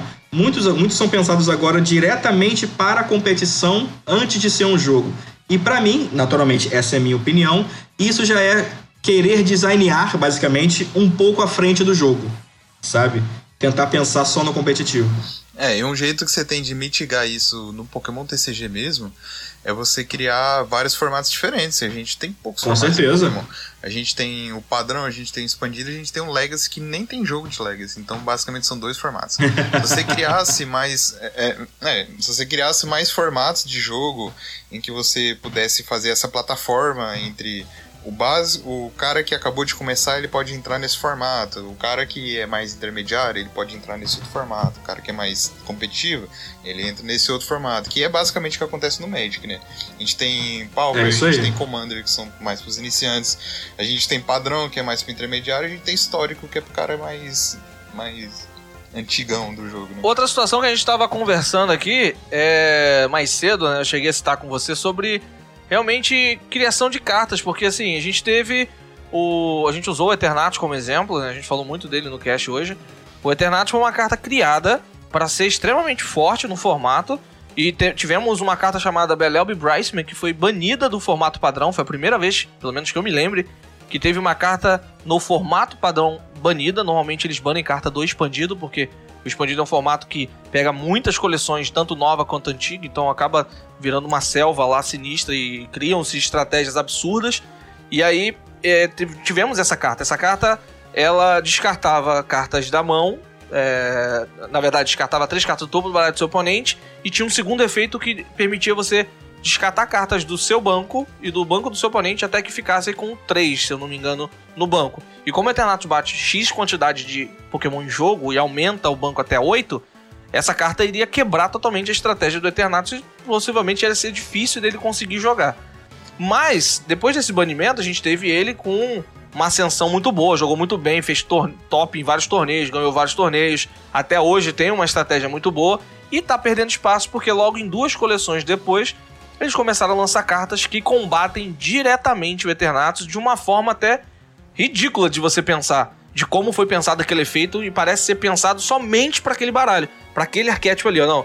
Essa carta aqui, ela faz um efeito que é diretamente a Pokémon Dark, e Pokémon Dark que a gente tem no formato hoje é Eternatus, então a gente já pensa que é algo direcionado a ele. E realmente tem alguma relação com venda esse tipo de... Porque só dá pra pensar nesse motivo, porque o cara criar um Pokémon que é muito forte e depois criar estratégias que totalmente tiram ele, né? Primeiro fazem ele jogar muito, depois faz cartas pra tirar ele do formato, é basicamente pensar em não somente manutenção de estratégia, que eu acho, né? Pode ser, mas também em querer vender cartas novas, não é isso? Ou poderia ser isso? É isso aí. Eu acho que pode ser isso aí. Eu, eu imagino o seguinte, né? Vamos pensar na, na realidade. Quando você trabalha numa franquia desse tamanho, não é só um designer criando cartas. Não é só um grupo, são vários. Então cada um vai criando o seu nicho, vai trabalhando nas, nas suas cartas e tudo mais. E naturalmente existe o quality control, existe alguém vendo, né? Revisando regras, revisando possíveis combos, possíveis game breaks e por aí vai, né? Basicamente beta testing a parada toda aí e tudo mais. Eu imagino que possa ter sido uma situação de que, né? Como a gente citou anteriormente, né? Seja uma daquelas cartas feitas para ser uma galinha dos ovos de ouro, para ser a, a cobiçada realmente, sendo que saiu do controle. Ou porque não dosaram tanta quantidade dela na, na, na disponibilidade, ou realmente na, no teste alguma coisa passou e não, não viram alguma coisa, né, que causou é, ela ser muito favorecida quanto às outras. E aí, por conta disso, previu-se, né? Claro que a... Quando você trabalha numa, numa franquia assim, novamente, você tem modelos estatísticos, você tem dados de jogo, etcétera, né? Então, previram-se, previu-se provavelmente que o jogo ia acabar estagnando e tendo problemas se não fizessem algo contra isso. Por mais que não seja a, solu- a melhor solução do mundo, não é? Seria você... Ou você vai banir uma carta, por exemplo, que é uma coisa que... Em um card game é uma coisa, pra mim, eu acho que é uma, um sacrilégio no final, né? Ou você vai botando coisas ali pra tentar remediar aquilo ali e, eventualmente, o pessoal vai, vai largar de mão porque fala, ah, tem, tem tanto empecilho que eu não vou fazer mais. E vai acabar se perdendo. Quanto também pode ser simplesmente o caso de obsolescência programada. A carta é tão apelona que vamos botá-la aqui agora, mas daqui a pouco já vamos tirar também, tá? Só pra galera sentir o gostinho e depois se sentir frustrada pra tentar... Ficar esperando a próxima carta que vai fazer isso de novo. É, o que eu tinha pensado é, nessa questão aí, eu achei até interessante que você tocou nesse ponto. É, é, é, pode ter sido uma coisa acidental, né? Um, um baralho que ficou mais forte do que eles imaginaram e, e por isso ele está sendo tirado sem eles banirem a carta, né? É, apesar de... É bem possível que seja, que seja exatamente isso, de... né? Porque às vezes você, você não consegue prever todas as, as situações de jogo, não é? Às vezes alguma coisa passa realmente, né? Ou simplesmente a, a galera foi tão criativa que foi lá num ponto que permitiu essa toda, toda essa questão. E aí o que, que você faz? Você, você admite que, que errou e, e bane a carta agora que já todo, tá todo mundo, todo mundo usando? Ou você vai tentando varrer para debaixo do, do, do, do tapete até, até que esqueçam? A segunda opção a gente é muito mais viável. A questão do, do, do banimento muito no, no expandido, como o, o Alan falou, é porque ele, ele contempla muitas coleções e realmente é uma, uma selva, né? Uma bagunça, tem, tem de tudo que você conseguir imaginar lá. E, e o que aconteceu foi que o pessoal que joga expandido começou a ser muito criativo e começou a encontrar muitos combos, né, com cartas para zerar a mão do oponente sempre no turno um. Então Sim. eu ganhava na moeda, começava e eu fazia o meu combo para fazer com que você, no seu primeiro turno, não tivesse carta nenhuma na sua mão. E, e aí eles começaram a banir cartas que faziam parte desse combo. Baniram uma, encontraram outra, baniram essa, encontraram mais uma, baniram essa, encontraram mais uma. E agora a nossa lista do expandido, que tinha, sei lá, cinco ou seis cartas banidas, tem umas quinze. Exatamente para banir, é, para evitar esse tipo de, de comportamento. O, o que eu acho interessante é que eles falam sempre que é, é para tentar manter a, o jogo num ponto em que ele continue agradável, né? E o que é mais importante é que você ainda exista um mínimo de competição, porque se eu zero a mão do meu oponente antes dele sequer começar a jogar, é difícil que ele esteja competindo. Não, né? e, a, e ainda tinha... Exatamente. Quando, quando, quando, você começa, quando, quando você começa a misturar, né? Aí vai, aí vai desandar tudo, né? E tem, e tem essa questão, né, de, do antijogo, né? Talvez você zerar a mão do seu oponente no, no, no primeiro turno pudesse ser reescrito como uma regra, uma regra set in stone, né? Basicamente é, é impossível zerar a mão do seu oponente no primeiro turno, sabe? Só que isso, é, isso cai naquilo, naquilo que a gente falou, de botar regras laterais. Você vai acabar inchando o jogo, né, de tanta coisa que você vai colocando além daquilo ali como é, exceção. Eu, pelo, que, pelo que deu pra ver, eles só foram impossibilitando que isso acontecesse.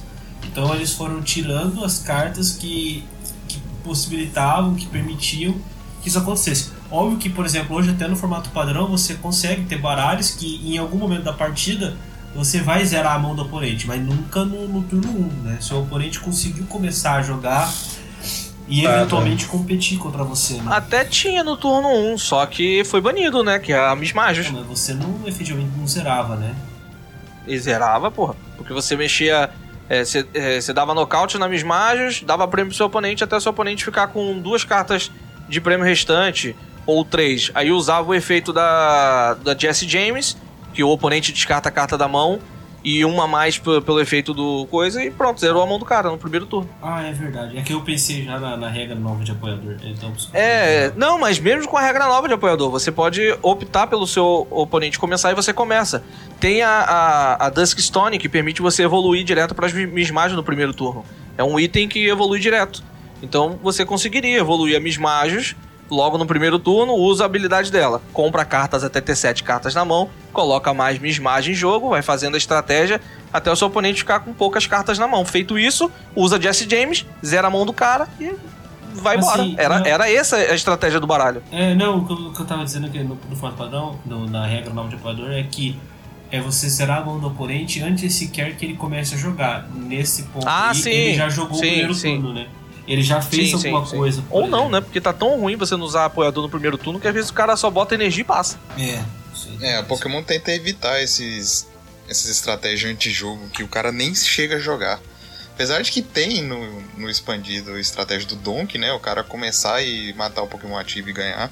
Mas assim, é mais um deck de diversão do que um deck viável competitivamente. Então eles não ligam tanto pra essa estratégia. Mas essa de tirar a mão é... é ridículo, né? Mas baniram o Shaymin por causa disso, tá? Sim, sim. E por outros motivos, né? Por causa da rede e tal, é. deixa qualquer deck broken. Mas esse é um dos motivos mesmo. Tem um baralho, Igor, só pra comentar aqui, esse eu acho interessante comentar, que eles baniram uma carta que é o Shaymin. O Shaymin entra em campo e deixa comprar cartas até ter seis cartas na mão. Porém, era um baralho que mesmo no seu primeiro turno, que é o turno que você não pode atacar, que é a regra básica do Pokémon... Mas tem um Pokémon que permite você, mesmo no seu primeiro turno, naquele turno que você não pode atacar, ele tem um ataque de quarenta de dano, ou de trinta, que agora eu não lembro se o, o Feromosa é trinta ou quarenta, mas tanto faz. É trinta. É trinta, né? Então, é, ou trinta ou quarenta de dano, que mesmo sendo no seu primeiro turno, você pode usar aquele ataque, mas tipo, quarenta de dano. Que mal faz quarenta de dano? Só que a gente tem um combo pra esse baralho, que você consegue comprar todas as sessenta cartas, não é sessenta, né? Todas as cartas restantes do seu baralho, você consegue comprar elas por causa desse combo. Você consegue aumentar o seu banco, isso no expandido. Você consegue, por, uma, por, uma, por um estádio, você consegue colocar até oito Pokémon no banco, o efeito de um estádio. E aí você usa o Shaymin, que compra a casa até ter seis na mão, e você pode usar quantos você quiser, durante, até quatro, né, que você pode ter quatro, mas tem uma rede de recolhida que pode fazer com que ele volte para a mão. Então esse Shaymin foi banido do expandido por conta, muito por conta disso. Você pode usar a rede, volta ele para a mão, descarta as cartas da mão, usa ele de novo, compra mais seis cartas, usa a rede, volta pra mão, usa as cartas de novo. Então você conseguia fazer esse combo. No primeiro turno, você conseguia através de alguns usos de cartas, chegar até um dano de... Se der mole, dava pra chegar até uns cento e cinquenta de dano, até um pouquinho mais. Nada? Não, cento, acho que, não era cento e vinte, eu acho, e tinha os outros agregadores. Então você conseguia causar nocaute até em Pokémon de duzentos e dez, duzentos e vinte de dano no primeiro turno, sem ser o turno que você ataca. Eu, eu já então vi... isso é uma estratégia roubada. Eu já vi nocautear um A D P. É, duzentos e oitenta, não, duzentos e oitenta de, de duzentos e oitenta. Eu, quando caio contra um baralho desse, eu até deixo o jogo correr, porque eu quero, eu quero ver se o cara consegue. É... É, é muito... É, chega a ser engraçado de acontecer, mas é uma estratégia anti-jogo, né? Você acaba vencendo sem o seu oponente... É, é isso aí. É, sequer entrar no jogo, né? Isso tem que ser evitado, né? É. E isso, isso entra num... num... Afinal, acho que a ideia primordial é você se, devi- se divertir, né? É, exatamente, né? E eu, eu acho que entra aí uma, uma outra questão, nesse, nesse caso, né? Que é... Pokémon T C G é um T C G. É para você ter uma certa raridade nas cartas. Então é a questão. Será que é, é uma questão mais filosófica? Será que é válido o cara poder fazer esse combo porque ele conseguiu essas cartas todas para fazer, né? Conseguiu um Shaymin, vários outros, conseguiu a rede, etc, etcétera. Para ele fazer o que, sendo um card game físico principalmente, já é um, já é um, um uma conquista para ele, porque ele precisou comprar busta, precisou abrir box, precisou trocar as cartas e tudo mais, para conseguir fazer aquele combo, não é? Uh, será que é válido ele fazer porque ele conseguiu as cartas? E será que é justo com ele, agora que ele conseguiu as cartas, tirar elas do jogo? Sabe? E são, é, são, são, são questões filosóficas muito doidas. E talvez o, o modelo de temporadas ou de storylines, etcétera, sirva muito para mitigar os efeitos disso, porque você meio que já está pensando naquele momento e depois ele vai passar e você já vai pensar em outro. Então vai diminuir um pouquinho a dor da perda aí, sabe? É, é, acho que a rotação tá me ajudando com isso, né? Toda vez que chega perto da rotação, que várias cartas vão, vão sair do, do formato padrão, é, sempre começa a galera... Ah, porque não tem como jogar sem isso? Porque não tem como jogar sem aquilo? É, isso aí. Eu, eu lembro quando, quando foi o, o rotacionou o, o Explorador V S... Era uma carta que era essencial. Todo baralho tinha quatro dele. Você começa, uh, o baralho era, era quatro, quatro Explorador V S e cinquenta e seis cartas. É, e aí, quando chegou perto da rotação, o comentário era: não, eles vão reprintar, porque não tem como jogar sem. Não tem como, não tem como, não tem como, não tem como. E estamos aí há o quê? três, quatro anos é, sem Explorador V S, e o jogo tá funcionando muito bem, obrigado. E acredito que é até melhor do que funcionava quando ele estava no formato, entendeu? É uma, é uma maneira, né? É, você, você tem essa experiência com o T C G, né? Você já chegou a ver alguma coisa nesse formato que a gente vê bastante, no, por exemplo, no, no Yu-Gi-Oh!, que trabalha com, com banlist em vez de, de rotação ou storyline? Você poderia... falar alguma coisa nesse sentido? É, então, a, a, a minha percepção em relação à banlist é... Eu, eu odeio esse tipo de abordagem. Eu, sendo muito sincero, direto ao ponto, eu odeio banlist, porque basicamente você, você, você tá tirando parte do jogo. Isso não é porque eu penso, tipo assim, ah, a carta antiga, ok, claro, a carta antiga pode causar um problema com carta nova, etc, etc, incompatibilidade, mas é, é por isso que eu acho que esse modelo, essa, essa questão de formatos funciona muito melhor para essa abordagem. Só que é o seguinte, é, é simplesmente por um, um, por um motivo de preservação. Se você tem um jogo que está rodando há trinta anos, vamos dizer assim, que é o Magic, cara, olha que legal se alguém jogasse uma carta lá de trás, antiga, e ainda está aqui, sabe? Seria muito interessante. Claro que a gente, no físico a gente tem, a gente tem questão também do wear and tear, né? da, do, da manipulação da carta e tudo mais, e da resistência do próprio material, mas isso aí é uma, uma outra questão, sabe? A, na minha opinião, é muito mais interessante quando você pode juntar qualquer era daquele jogo e aquilo funcionar ainda, sabe? Mas, claro, a gente está falando de jogos que tem competitivos, que valem dinheiro, são grandes marcas principalmente, e tem uma fanbase para agradar. Então, às vezes, é necessário você fazer esse tipo de banlist e tudo mais. Só que pra mim é o que me tira às vezes de um, de um jogo. Se eu tenho que ficar atento a tudo que vai ser banido, eu não tenho interesse de entrar, porque eu sei que o, o que eu me apegar aqui ali, sabe, o que eu gostar de jogar pode sair em breve, né? E também, às vezes, não, não, não, não curto tanto a questão das temporadas, etcétera, para card games, principalmente. Até porque eu, eu gosto muito mais de living card games, né? Mas aí é porque eu sou maluco mesmo, né? Porque é, é um tempo muito curto, né? E o meu... A, a minha preferência de jogos, por exemplo, são aqueles que eu posso jogar por anos a mesma coisa, sabe? Achando novas coisinhas ali dentro. E não essa, essa, essa regularidade de temporadas, por exemplo. Mas sobre banlist eu odeio esse negócio. Entendi, entendi. Eu acredito que no, no formato padrão a gente tem pouco de, de banlist. A gente só teve até o presente momento essas duas cartas, que foi a Beleb Priceman e a Miss Mages no, no formato padrão.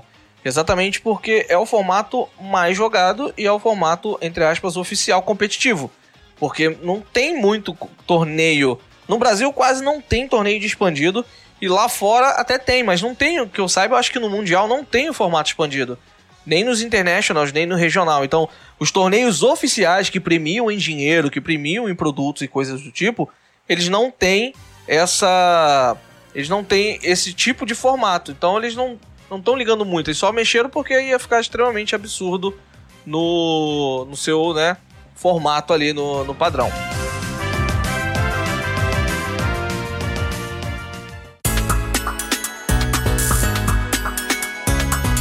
Isso, eu acho que a gente conseguiu abordar muito assunto legal aqui no cast hoje, falando sobre um pouco, entender um pouco sobre o lado de desenvolvedor de jogo, de quem trabalha com jogos, cria jogos. E antes da gente encerrar o cast aqui, só mais um minutinho, Igor, a gente vai pro nosso running da semana. Fala aí, Alcim, manda, manda braba. Vamos lá, gente. Na semana passada eu deixei uma pergunta acerca da habilidade do Oricório G X. Uma carta que teve até um, um revival, né? Tem ido em vários decks. Esses dias eu acabei enfrentando um A D P que ia Oricório G X, achei bem interessante. Mas a, a questão era sobre a, a habilidade e a ativação dela. A habilidade do Oricório permite que você compre três cartas do seu baralho se você teve um Pokémon nocauteado no, no turno do seu oponente. A minha pergunta era, vamos dizer que você teve um, um Pokémon... que ele foi nocauteado é, por um dano de um veneno. E aí um exemplo que a gente pode ter é com aquele baralho novo de Weepinbell com Salazle. Deixou, usou Weepinbell, deixou envenenado, atacou com Salazle e na passagem de turno ele envenenou. É, com o veneno nocauteou. O Oricório me permitiria comprar três cartas? Eu tive um Pokémon nocauteado, né? Alguém tem alguma ideia aí pra carta? Igor, você quer tentar chutar? Igor? Nem ouso, nem ouso.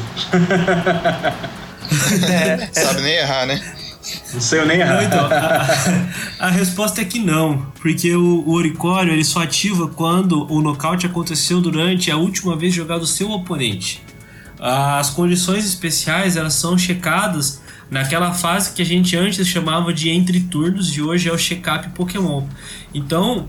você tomou o dano do veneno no check-up Pokémon e ali você checou o nocaute e por isso esse nocaute não aconteceu na última vez jogado seu oponente e por isso você não poderia comprar três cartas usando o Oricório G X. Show de bola. Para a semana que vem, a minha pergunta tem a ver com uma outra carta é, que saiu recentemente da coleção Espada e Escudo é, no ano passado, é o Frosmoth, todo mundo conhece ele. É bastante presente nos decks de água. Ele tem a habilidade Dança de Gelo. Quantas vezes desejar durante o seu turno, você poderá ligar uma carta de energia de água da sua mão a um dos seus Pokémon de água no banco. E a gente tem a energia de Aurora, que é aquela energia especial que foi lançada também no bloco no bloco Espada e Escudo. E todo mundo sabe que ela funciona como era a energia Rainbow, né? Ela conta como qualquer tipo de energia. A questão é, eu poderia usar a habilidade desse Frosmoth para poder acelerar essa energia? Afinal, ela também pode ser de água. E o Frosmoth não me limita a ligar energias básicas, né? Eu posso ligar energias especiais. Eu poderia acelerar a energia Aurora com o Frosmoth? A resposta na semana que vem. Então é isso, pessoal. Esse foi o Dragon News Podcast de hoje. Primeiramente, eu quero agradecer ao Igor Moreno pela sua presença e por todo o conhecimento compartilhado conosco. Quero agora me despedir dele. Então, Igor, pode falar das suas redes sociais, deixa todo do, onde o pessoal pode te encontrar aí pra trocar uma ideia sobre jogos, principalmente R P G, que é a área que ele manja pra caramba. Então, Igor, o espaço é seu, fica à vontade, faça o seu jabá e tamo junto, meu parceiro, novamente. Em nome de todos, muito obrigado. Valeu, galera. Foi uma honra enorme estar aqui com vocês. Eu não posso nem expressar o quão é legal poder trocar sobre jogos, falar sobre jogos, né? Com gente que gosta de jogos, né? É, então, gente, é, vocês podem me encontrar nas redes sociais, na, no Facebook, Instagram, como Igor Moreno Momentos. Vocês vão me encontrar lá, porque vocês vão entender o, momen- o conceito de mo- Momento Igor Moreno. Eu sou uma pessoa meio aleatória. É, e também vocês podem procurar no YouTube, é o canal King of the Milho, né? Por alguns motivos eu sou conhecido como uma pessoa que come muito milho. Então vocês vão encontrar esse canal King of the Milho, que eu estou retomando agora esse canal no YouTube, que eu falo sobre design de jogos, eu faço gameplays de, de R P Gs e tudo mais. Você, vocês também podem me encontrar no itch ponto io, né? Para quem conhece, né? É uma plataforma para... para venda de jogos, então meus jogos estão disponíveis no itch ponto io, só procurar também Igor Moreno por lá que vocês me encontram. E finalmente, vocês podem me encontrar agora no Twitter, que eu voltei a usar Twitter depois de nove anos, com a conta desativada, eu voltei no... aí já... aí entrega um pouco a idade, o meu arroba pirataviking, lá já está lá o meu, meu, meu Twitter, eu vou voltar a utilizar essa brincadeira aí. Mas vocês me encontram facilmente pelas redes sociais, galera. Se vocês quiserem, se, se, se interessarem, eu já publiquei diversos livros de R P G de mesa, incluindo eles Space Dragon, que é um jogo de ficção científica retrô, Chopstick, que é um jogo de... É, de basicamente de filmes de Kung Fu, um R P G de filmes de Kung Fu, né, e máfias orientais, né? Também temos o jogo Bukatsu, que é um jogo que se passa em uma escola de anime japonesa, e muitos outros que vocês podem encontrar nas plataformas que eu já citei anteriormente. Beleza, galera? É isso aí. Grato novamente por estar aqui. Só vou, eu quero acrescentar que eu me identifiquei com a sua bio do Instagram, tá, Igor? Ah, muito obrigado. Valeu. Quem não tá sabendo do que eu tô falando, vai lá no Instagram do Igor e ah, segue ele. Vai lá, Igor Moreno Momentos. Procura os vídeos. Eu demorei vídeos. muito tempo pra pensar naquela beijo. Procura os vídeos do Igor depois, que você vai se identificar pra caramba também, que ele tem uns vídeos maravilhosos. É, principalmente o cosplay de Zangief, que é fantástico. Aquilo foi sensacional. Ah, porra, eu amo aquilo. É, e também eu quero falar que eu amo o Chopstick, é um dos, é um dos R P Gs que eu quero muito jogar e, e tem um cenário que eu amei. E eu quero a minha moedinha, que eu já descobri três já vezes. Já tá aqui do lado separado. E também. E não estou brincando, está realmente aqui. Eu quero o Planeta Vermelho. Está... Eu quero o Planeta Vermelho. Beleza. Esse aí depois eu vou pegar com você. Já lhe entrego. Esse eu quero, esse eu quero porque esse tem. Maravilhoso. Então é isso, pessoal. Agora venho eu me despedir. Alan Cruz aqui com vocês. KatuPlay você encontra em todas as redes sociais. Tô na Twitch de, de terça a sexta-feira, no YouTube de segunda a sexta. E a gente troca essa ideia bonita aí no Instagram também, falando sobre os spoilers das cartas, falando as minhas primeiras impressões sobre os efeitos.